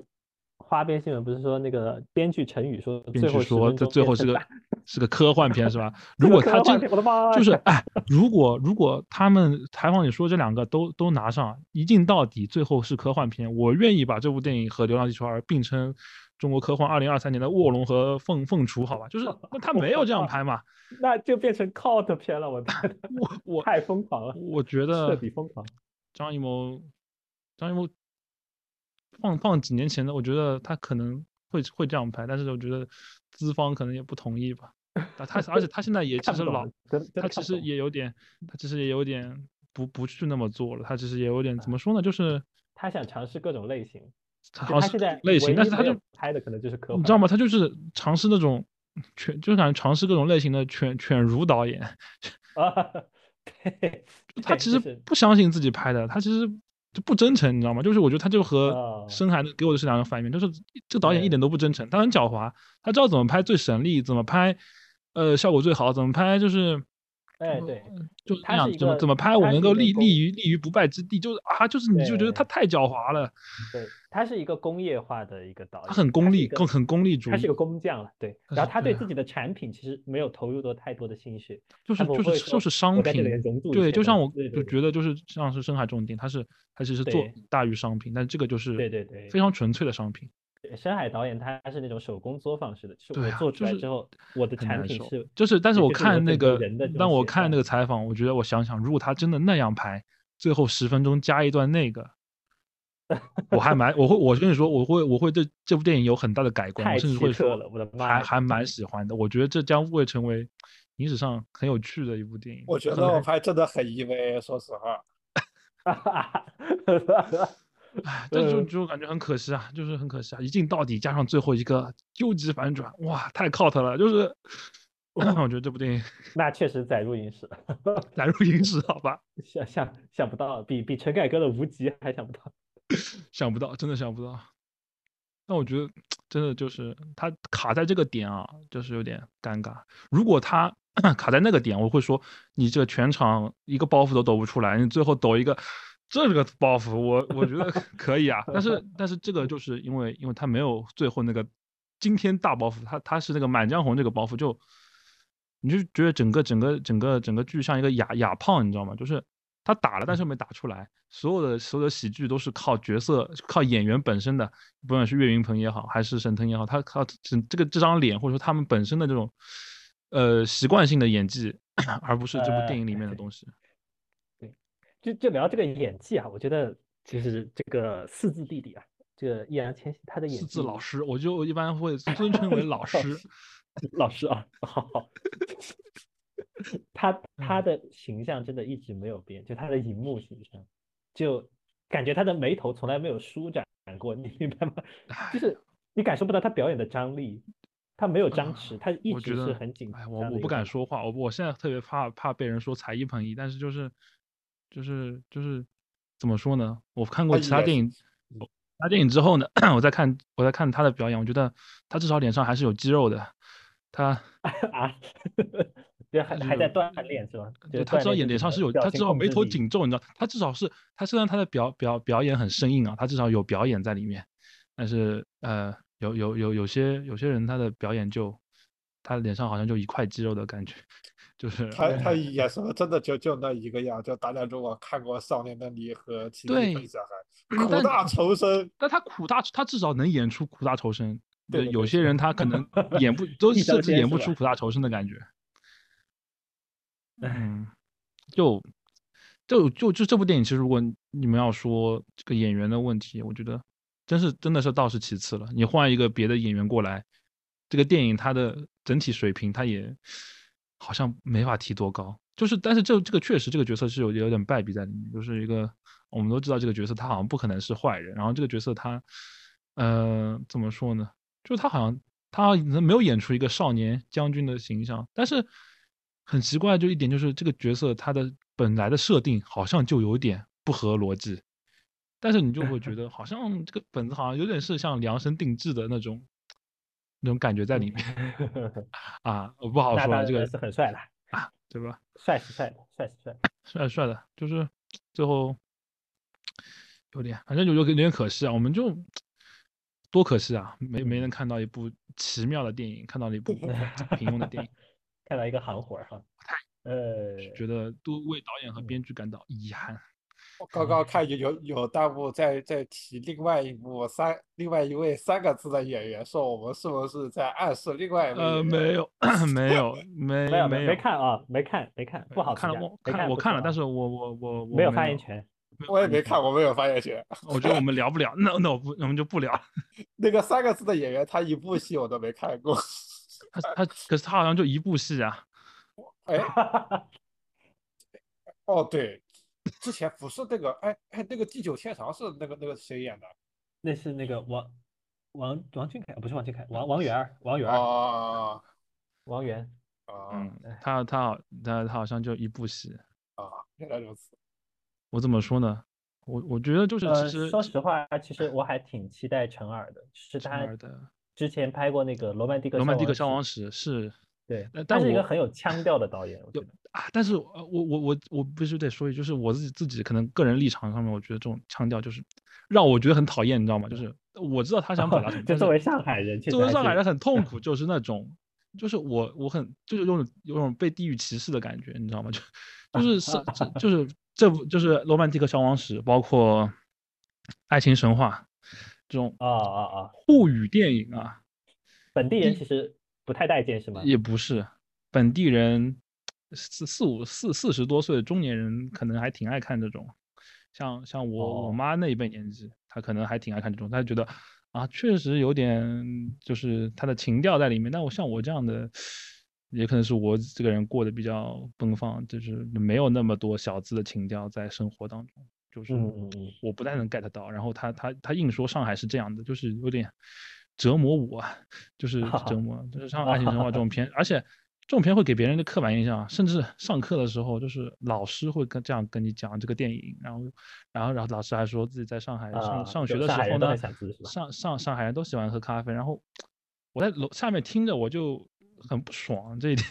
对，但没办法，就是可能这些电影就就是那种护国啊，就是。这种这种这种这种描述，其实你说放在前几年，我觉得都都还好。但是这种描述，经过了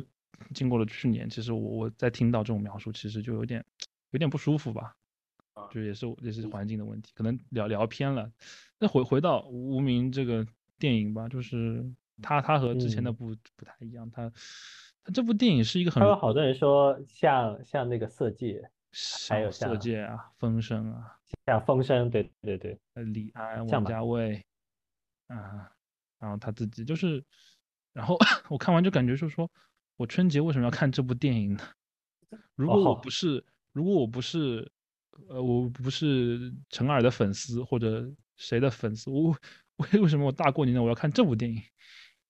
就看完之后，我会我会去质问自己，就是我如果不是为了录节目，我觉得我可能大概率不会去看这种这种电影。我去看了，它是个工作了，它是个工作。然后我我一直认为看春节档，其实对于我们这种要做直播人来说，它就是工作。我其实不是就我其实觉得就是因为《流浪地球二》和《深海》我都是很喜欢的。然后《满江红》是那种功能性电影，我刚刚也说了，就是它这种小品嘛，功能性电影，你陪家里人看是 OK 的。所以这也是它票房。陪家。他他春节他他贺岁档票房能能第一位，有各种各样的场外因素，但你不可否认的是，春节档本身它有个功能性在里面，这东西它它就是最符合春节档功能性的电影，红的海报是红的，然后它讲的东西是个悬疑喜剧，最后给你上升一下这个，我就很完美嘛，就是你带就是你再怎么怎么想，你说，啊，我刚学我最近学会了一个新词叫基基石市场，就是 基石市场，就是你想就是。带小朋友看，可能带小朋友其实适合看《熊出没》，对不对？看《流浪地球》也可以，带看《满江红》也可以。然然后老年人就是看不了看不了《流浪地球》，我觉得我觉得这是其实还是很现实的一方面，就是《流浪地球》这种。不过小孩子其实其实也看不了，哎哎，就是对于呃我接触的很多人来说，他们都跟我说说《流浪地球》这种科幻片。他们看不懂，看不来。小朋友，对对对，对他们选的话，还是选无名和满江。是是是，会会选，就他是一个很，就他这个这个电影拍的，或者说甚至说他这个档期选的，他这个整体宣发选的，就是恰到好处，就是它是那种最安全的选择，就是你带亲朋好友去看电影，你看别的电影可能都会有点问题，但是它是最安全的选择。相反，相反深海这部片，就是你很可惜啊，它是一部。放在平时，它其实还还不错的，但它放在这个这个档期，它就是，它就是一个不那么不那么不不合时宜的片子。其实更适合它的可能是暑期档。暑期档，关于人十一五一，就是就是你你会突然就很难过一件事情，就是他他如果在去年上，他本本可以获得更多，但是 但是但是但是他已经撑不到下一个档期了。但是他已经撑到下一个档期了，但是上一个他也没法，但但是就是。长夜漫漫，人总要走出来 对吧？他他现在大概能够，就是猫眼最后预估他的票房应该是六亿左右。因为我觉得还有一点是勉强吧，就是就是像深海和流浪地球二这种片子，我觉得还是有个长尾效应在在里面啊。是满江红的是你不可能没有人想看第二遍，我我真不觉得有人想看第二遍。那就是。但坦白来说是这样，大部分我不不不能说所有人，不能说那么绝对，但是大部分人应该不会想看第二遍。嗯，对，嗯，对我我对《满江红》就是我觉得它是个商品，是它是个消费快快消品，它是个快消电影。对对对对，对，张艺谋拍也是一个流水线作业，对吧？对，流水作业，就你拍也很不走心，看看我觉得也也不用图一乐吧，只能说图一乐。对，我我又乐不起来，我觉得他真乐，他就他就应该拍那个，就是我心心念念就是那个真正的真真满江红，对？我们可以说不定说看有没有什么同人去去去 AI 合成一个，我太我太想看了，好吧？就是。就最后就就就算他不是长镜头啊，但是最后有有一个这个反转啊，我觉得那个呃那个那个张艺谋他今年应该还要上另外一部，就是那个坚若磐坚若磐石。我看预告片，我还我居然还有一点点的期待，就感觉他是那种，就是你知道吗？就是我我甚至觉得张艺谋他开始拍那种就是就是那种行活，他是开始拍那种行活，就他他他是和。流浪地球那种科幻行活不一样，他他他是拍那种类型片行活，哎对对对，从这个方面来说，他好像又，你就你就又他依然是国内最需要的，依然依然是 需要他的，就是但是对对于《满江红》这种电影就是很心情很复杂，就是就 他他其他的其他类型片我觉得有可取之处，《满江红》就是对就是从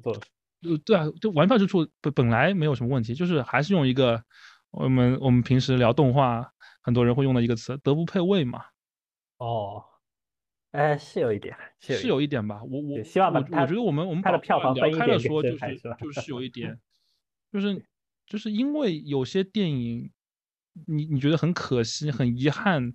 然后其实我大很多人说，很多人那么激烈的去批评这部电影，也不觉得这部电影有多恶劣，就是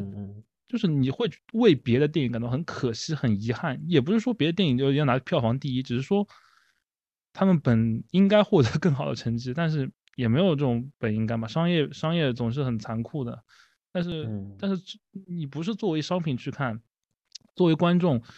作为影迷，就是你喜欢一部电影，你喜欢呃某些电影，你就希望他们能够获得他们应有的成绩，就是一种遗憾在里面。我觉得这种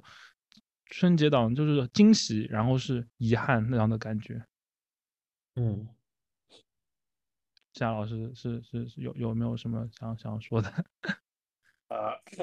因为其实呃两个票房成绩来说也差不多，主要问题还是在于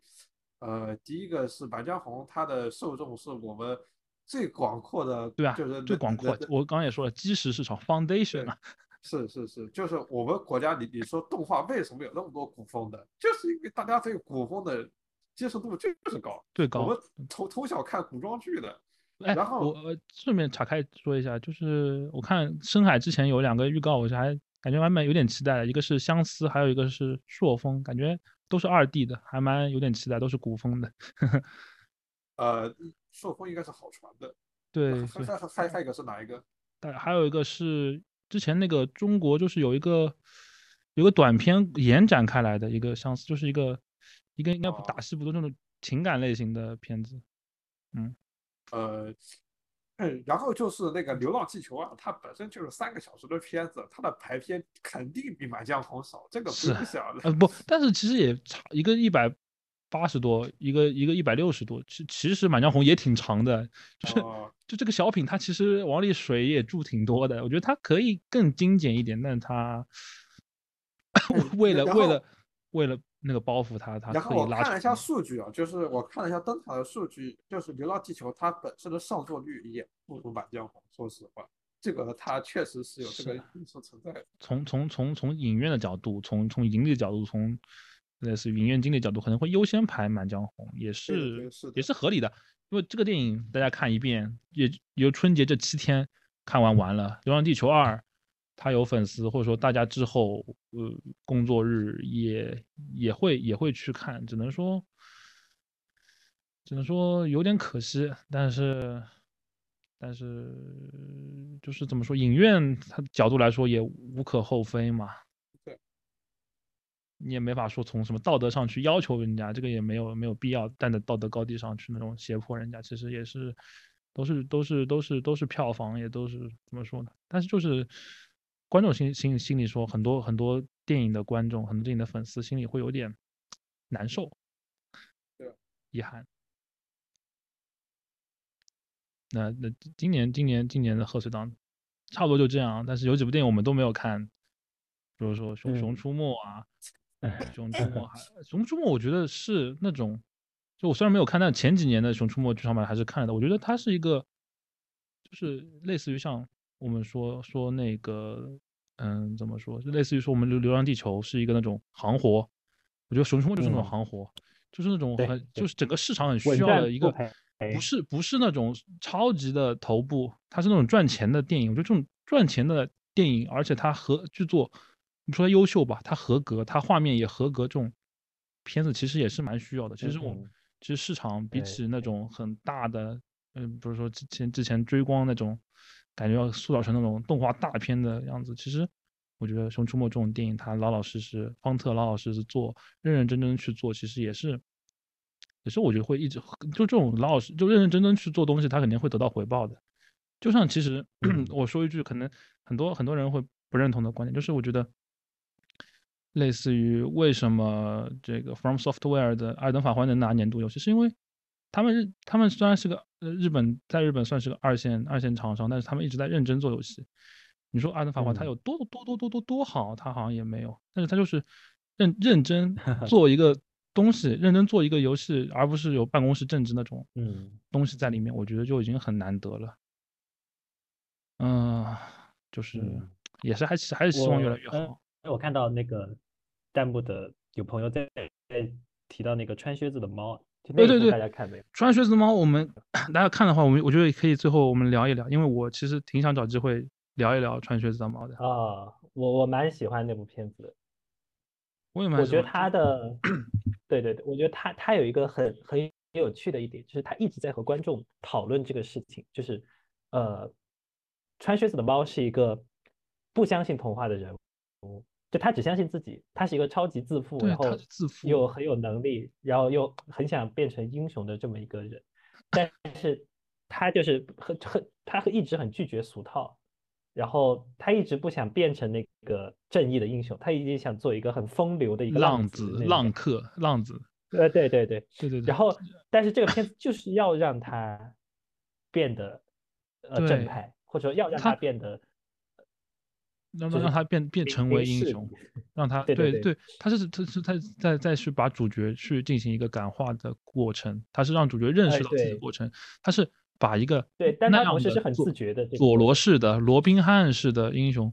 他变成了一个能够直面自己死亡的英雄。他他之前会说自己嘲笑死亡，但是他他最后他最后可以做到直面死亡那种感觉，而不是而不是之前那种花里胡哨的那种 那种。呃，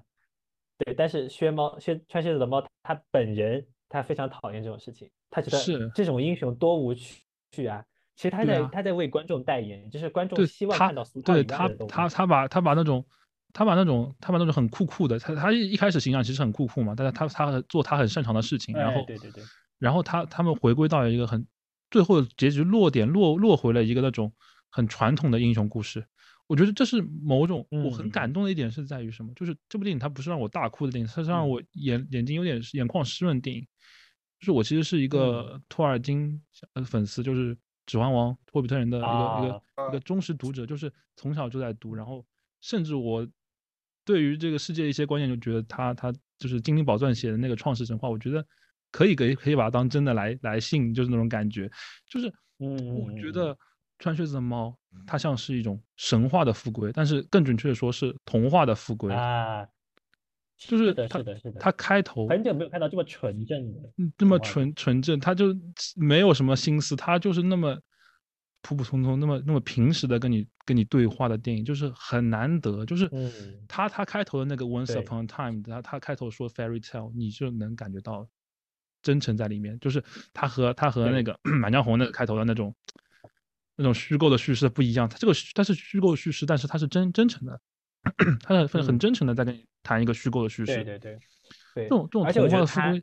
非常的真的，就是他真就是你像怪物史莱克，他那嗯。个是现代化的，就是细说一些童话故事，那王子救嗯。公主反过来那种感觉，就变为为什么要一吻一吻变从怪物变成人，一吻可以那样子的一个一个反逻辑的一个一个将你重塑重塑童话的一个某种具有现代性的一个一个故事在里面。就就我觉得嗯梦工厂其实那个时候做了很多，呃，很有趣的尝试。就是我这也是为什么我觉得它比，就是当当初就是那小时候看的话，我不知道大家有没有这种感觉，就是我觉得，嗯，就是梦工厂和皮克斯会比迪士尼更更有趣一点。迪士尼它就是那种很 cliche 的那种，啊，对对对，但是但是薛猫这部就是他把一个那种风流的人物，他他把他塑塑造成重塑成一个那种直面自己死亡的一个直面自己生命中每一个重要瞬间的那种英雄。嗯他讲了一个英雄末路的故事，它是一个一个类似于我们说，它是一个童话故事，它重塑了童话，它让它的整体结构就像一个西部片一样。你看，它就是有几组人，嗯然然后然后我对对对，然后那那几那剩下的几它是一个组人物，他他也他也他也的那个分量也刚恰恰到好处。对宇轩老师它就是一个寻宝故事，对然后每个每一组人马他也很丰满，就是比方说对那个熊妈妈熊那熊那个那个那个童话，它是非常的，就怎么说，它其实都没有怎么改。我觉得它就是一个按照这个原原作，非常的非常原教旨主义的，对对对对重塑了这他完全是。把它真用过来的，对对他把那个故事真用过来了，非常然后包括重塑它里面那个故事。就是它它其实他其实那它其实他其实和史莱克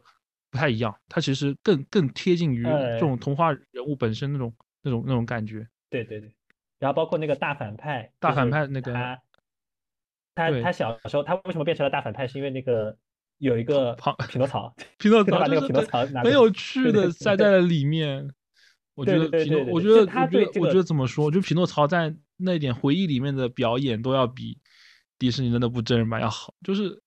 哈 哈太太失望了。是的，是的，对，我觉得怎么说呢？就是这个整个片子都充斥着这个导演或者说剧编剧对童话模式的熟人，以及对童话故，事元素的太熟悉了，然后就是对就非常让我感动。就是其实我觉得，其实托尔金有一篇文章，我推荐大家，其实有有如果感兴趣可以去读，叫《论童话》，这样或者翻译成《论仙境奇谈》（On Fairy Tales）。其实其实其实怎么说，就就有个比喻，就是啊童话和神话其实就像一棵参天大树和树上的叶子一样，其实它某种嗯 某种嗯神秘色彩其实是相通的。其实童话并不是说是给孩子们的，它是 fairy tales，它其实是有某种幻想色彩在里面。我最近就是我对从小到大，包括我那为什么那么喜欢深海，其实我某种程度上我是一个有点有点理想主义者，有点幻想色彩，觉得世世界应该有一点幻想嗯色彩那样的浪漫化的一个一个感觉。所以我就看嗯《靴猫靴穿靴子猫二》的时候，就是特别的，你也不能说感动，就是他他把童话重塑的对他动人的一点在于，对对，他他把握到了童话叙事的根脉，就这种感觉，就是让你让你重新获得了，就是把那些感动全部呈现在你面前就是你看完电影，然后回顾过过去最最近最近几年的那种动画电影，你会觉得他做的真好，就是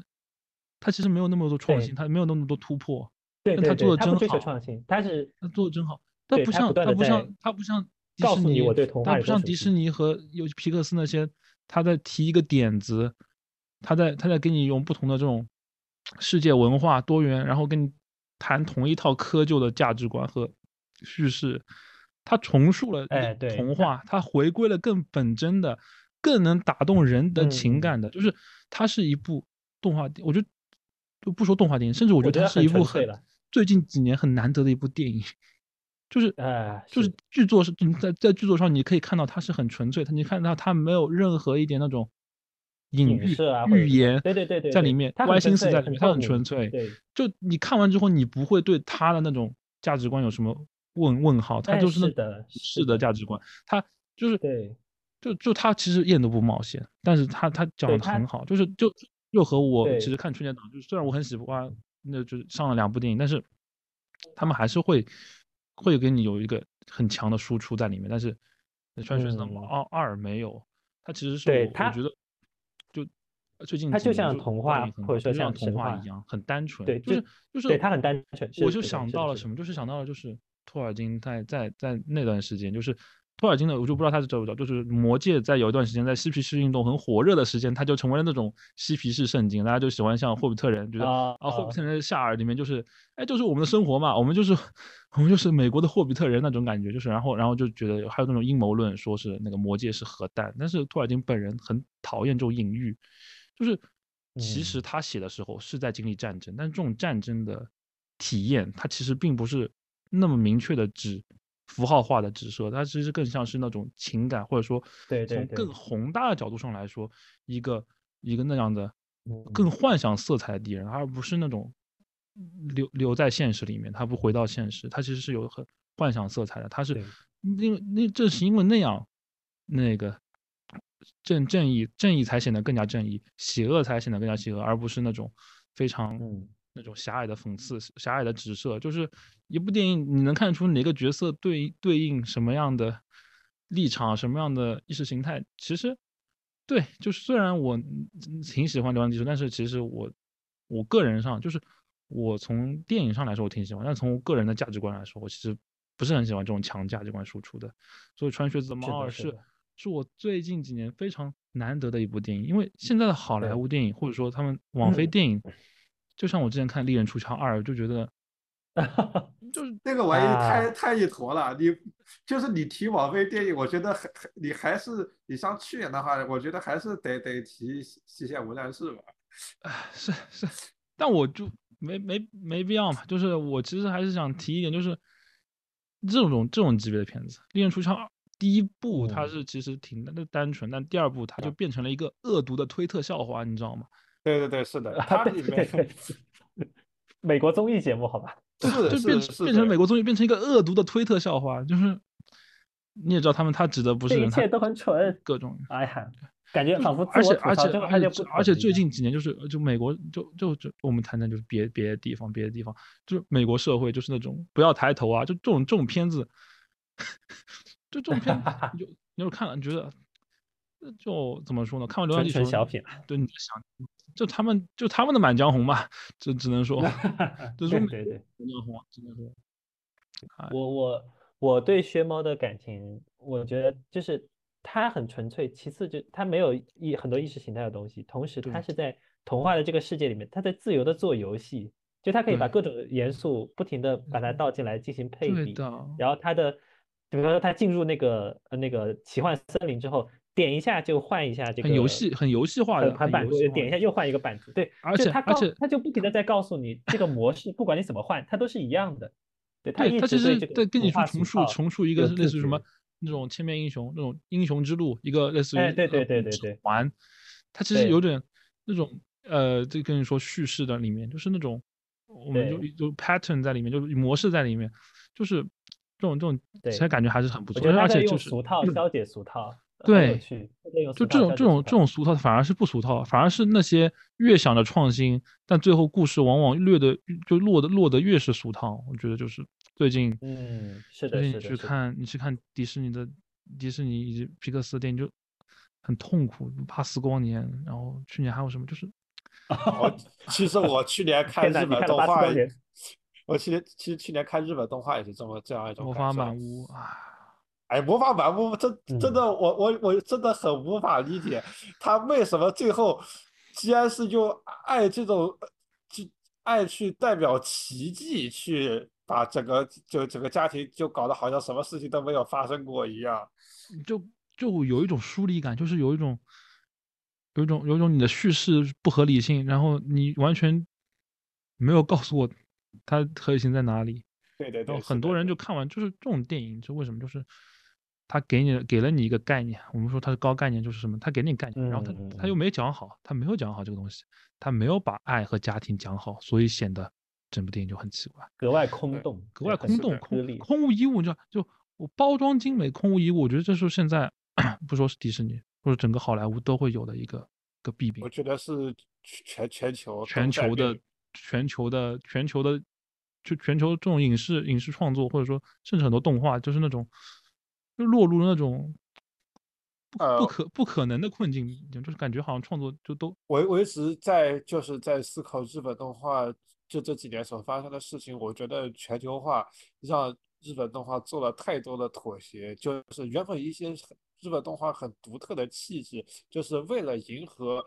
更广阔的市场，就诞生了像《间谍过家家》诸如此类的片子。为了就我觉得他们其实都是什么？我我觉得我会都把他们放和漫威电影一样归在一起，就是是很精美的、很精美，但是内核空无一物的那种东西。包括《电锯人》，其实就是它制作很好，但是某种程度上，你那样的制作反而和它的原作又不相匹配，就是有这种那种割哎裂感在里面。就是我觉得精神他没有体会到，就是就是我我说一句非常不商业的话，就是纯纯粹从观众角度来说，《电锯人》他应该就是 按照《忍者杀手》那种方法方法去改编，是是是是的，对吧？但是如果但是它就变成了一个商品嘛，就我觉得这种商品它。不管你创作者再怎么去技法，再怎么嗯中山龙说写实感，其实也不是他的问题。就是当一个东西它的商品价值很高，就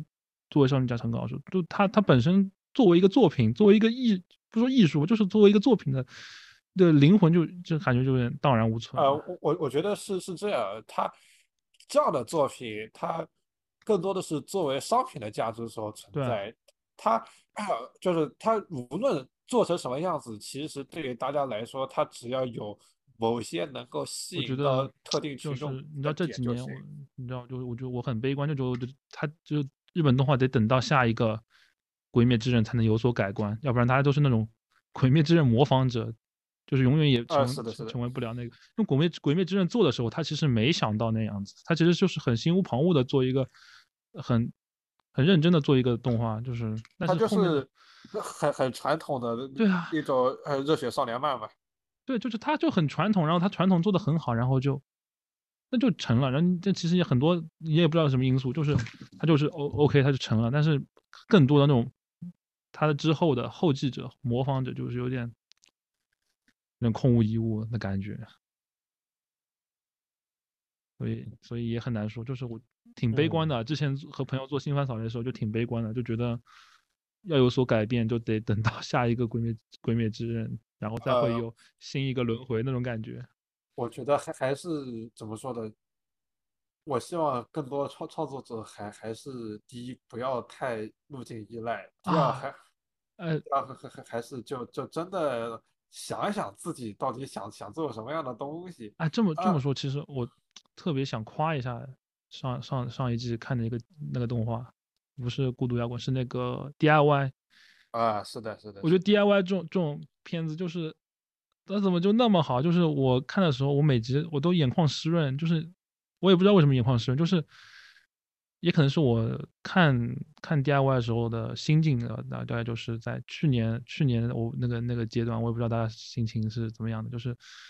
你会觉得它是一个很很美好的东西，它是一个回归到人本身、回归到人性的一个一个动画。它和那些就是小家子气的，就是呃假装要跟你讲宏宏大叙事的东西不一样。它是个真的回归到小家子气，真的回到人与人之间的连接的一部动画。然后他也没有想跟你讲什么，对吧？这就是像开头它出现了一些类似于啊人和 AI 之间的，但是他其实不想讲这个，它只是个背景板，就是我们有不同，但是那又如何呢？我们一起快乐做手工就好了。我觉得就很很纯粹嘛，就是我觉得我们就是现在就很缺乏这种纯粹的作品，所以每每当我们看到这种纯粹的作品，你就会很就是心中会会为他感到有一些有感感触在里面。我不知道两位有没有什么想法？呃，我是觉得就就是去年如果看过我的节目的话，因为我去年只推荐了唯一一部动画，我推荐的是那个呃万神殿，就是呃虽虽然我个人在那个十月新番的整个总盘点当中，我个人是非常推崇 DIY，我把它推推，我说这是可能是今年最好的原创动画了。但是就是让我真正去给的话，我还是给了万神殿，就是它可以让我不用去那么去在意，呃一些很技法上的东西，很显学的东西，就很纯粹的去享受你们的情感寄托、你们的情感表达，以及那些我去补一下 那些真正动人的东西，我觉得很重要。包当然，他其中刘宇坤在里面做的故事的尝试。也也非常伟大，就是包括它里面真正的去探讨了，呃，数字上载这件事情。它里面是真正的探探讨数字上载的，跟呃《流浪地球》那种半吊子讨论是。流浪地球其实它不是真的想讨论，它只是类似于一种它是的需要，对，它只是一个设定。但是呃，万神殿它本身就是这里面的万神，指的就是人数字上载之后，它有无限的能力，它就跟神一样。这万万神殿是这这是这样一个意思。我还觉得应该去补一补，但是好像第二季被砍掉，挺可惜的感觉。他第二季他还会再找个地方上，嗯，是包括还真的。我我就很怕是华纳之前就蝙蝙蝠女那种，就是资产资产清清算，你知道，就是他为了账面好看点或者省点钱就把那个东西销毁掉，就是。第二季肯定会有的，他只是不在那个平台播了 AMC，就是哎，这一点其实我觉得也是那种流媒体。穷途末路的感觉 是，呃，有人提到那个后面几集有点暴走，这个我在节目里面说了，我我说他后面几集讲的有点太开，然后就为了这样一个戏剧冲冲突这个东西，就有有点把几个人物有点工具化了，就包括几个中中国的那那那那那那三个人，就呃，当当然他围绕着几个主要人物做的情感线就非常丰满的，就就你包包括那那个。女配角的那那那个死亡，其实也也非常触动的，我我是这么觉得的。包括他最后的收尾也还是收回来了，就是怎么说呢？我觉得这些我都是可以可以原谅他的。就虽然我个人我也是非常非常不喜欢那个印度阿三，他那个印度阿三有点太恶意了，我只只能这么评价，并且他立的不是算很好的，但是他。奈何他其他几个就是主角团这么几个人立的实在是太太优秀了，他的感觉就跟我看《刀塔二龙之血》的感感觉一样，就但有有总有那么几个配角，就你感觉他做的有问题，但是主角团他立得住，其实你原谅原谅。是是是，我没看。然后然后 Cosmos 老师有什么想说的吗？最后感觉也到总结时间了，可能。总结时间的话，我觉得今年应该算疫情过后，呃，一个中国电影大盘比较对比较比较好的一年吧，也是大家能够能够比较比较放心的去电影院的这么一个时间。是是是，就是，就终于就是之前去电影院就是那种提心吊胆的那种。对对对，而且之前也也不能买爆米花，就是那种 也不敢吃哈，也不敢吃。我我去年就包括这就是疫情这这这这几年来，就是我在北京是，我很爱去那个电影资料馆，然后但是现在就是基本上没怎么去过了，包括北影节也已经一两年都没有去过了。没有去过电影节，是没有去过资料馆，所以停滞，嗯，停滞对，对，重返影院之后还是很开心，对，对，也希望以后遇到遇到不说好看的片子，遇到过得去的片子，都还是尽量的去支持一对下。，有有一种就是那种缺失感，我就就重回影院这次就是有一种 回来了的感觉，就是对，太久也说回来也也看看深海也才也才那么感动吧，就是会无意识的流泪的那你会种感觉。你会你会确实就是会有那种感受，就是那种漫漫长夜将近嗯的感觉。是是对我不怕，我不怕你。有这种 有这种感，确实有这种有这种共共情的时刻。对啊，就是我，所以我之前也是说，就是我觉得《流浪地球》和那个《深海》就像是双子星，就是那种，嗯嗯就是一个阶段之后，人们人们嗯人们人心人心，其实你说我说的可能夸张一点，人心有点布满伤痕。之后可能大家需要一样去愈合的一些一些文艺作品，但是会愿意看到的东西。但是只能说深海它有点愈有有有有时候可能它它它它它没有愈合，反而是那种，但是我觉得它在在我角度说，我它是有点让我愈合的嗯感觉，对，对。然后嗯那《流浪地球》呢，它从一个更宏观的角度，从一个宏大叙事的角度，它也是凝聚共识吧。嗯嗯，嗯但是这东西也是怎么说，见仁见智，大家每个人看的看完之后的理解不一样。我看到挺多挺多也是和我观点不一样的朋友嘛，但是也、也求同存异吧。能激起讨讨论的电对对影也是好，就是。就是他能继续讨论，就其实是挺难得的。就啊大至嗯少我是觉得，呃，我对于任何观点来说，我觉得都是可以理解的，因都可以理解为就是 就每个人都有他他的预设的立场在里面嘛。是是是是，因为就是呃，对于他们来说，就是有有些角度来看，这些电影就就是好看的；有有些角度来说，这个电影它就是有这样的问题。当然，这些问题它肯定是存在的。对，包括它包括《流浪地球》，如果我们说假设，我说我斗胆一下，用女性主义的视角去看它，其实确实太过直男了。我们说实话，它并且你你你像我我我这种就是很讨厌总总体的人来说，你让我看这个片子，我其实他对里面的总体部分我也是非常嗯不喜欢我其实厌恶的。我我价嗯值观上是是不不喜欢的，但是是好的点是他他他都讲了，他讲的很全面嘛。也是，嗯就是是你就是不同的人可以从从里面看到不同的东西，就一部电影的多一部电影的多义性是是挺重要的。是的，是的。是的，是的。我觉得很重要的是在于这部电影你在观影之后，你自己的感受是什么样？你觉得好看也好，不好看也好，它是它是你的感受。对对，我觉得很重要的是每个人都应该有他自己的想法和感受，而不是就是那种，嗯、他们说。我最近我最近很喜欢引用的一部很一部很很商业片的台词啊，就是就不也不也就就说最近应该说是去年很喜欢引用的一个商业的，就是蜘蜘蛛侠二，就是索尼的蜘蛛侠二，就是他们会说电视上说的都是真的，新闻上都怎么可能骗人呢？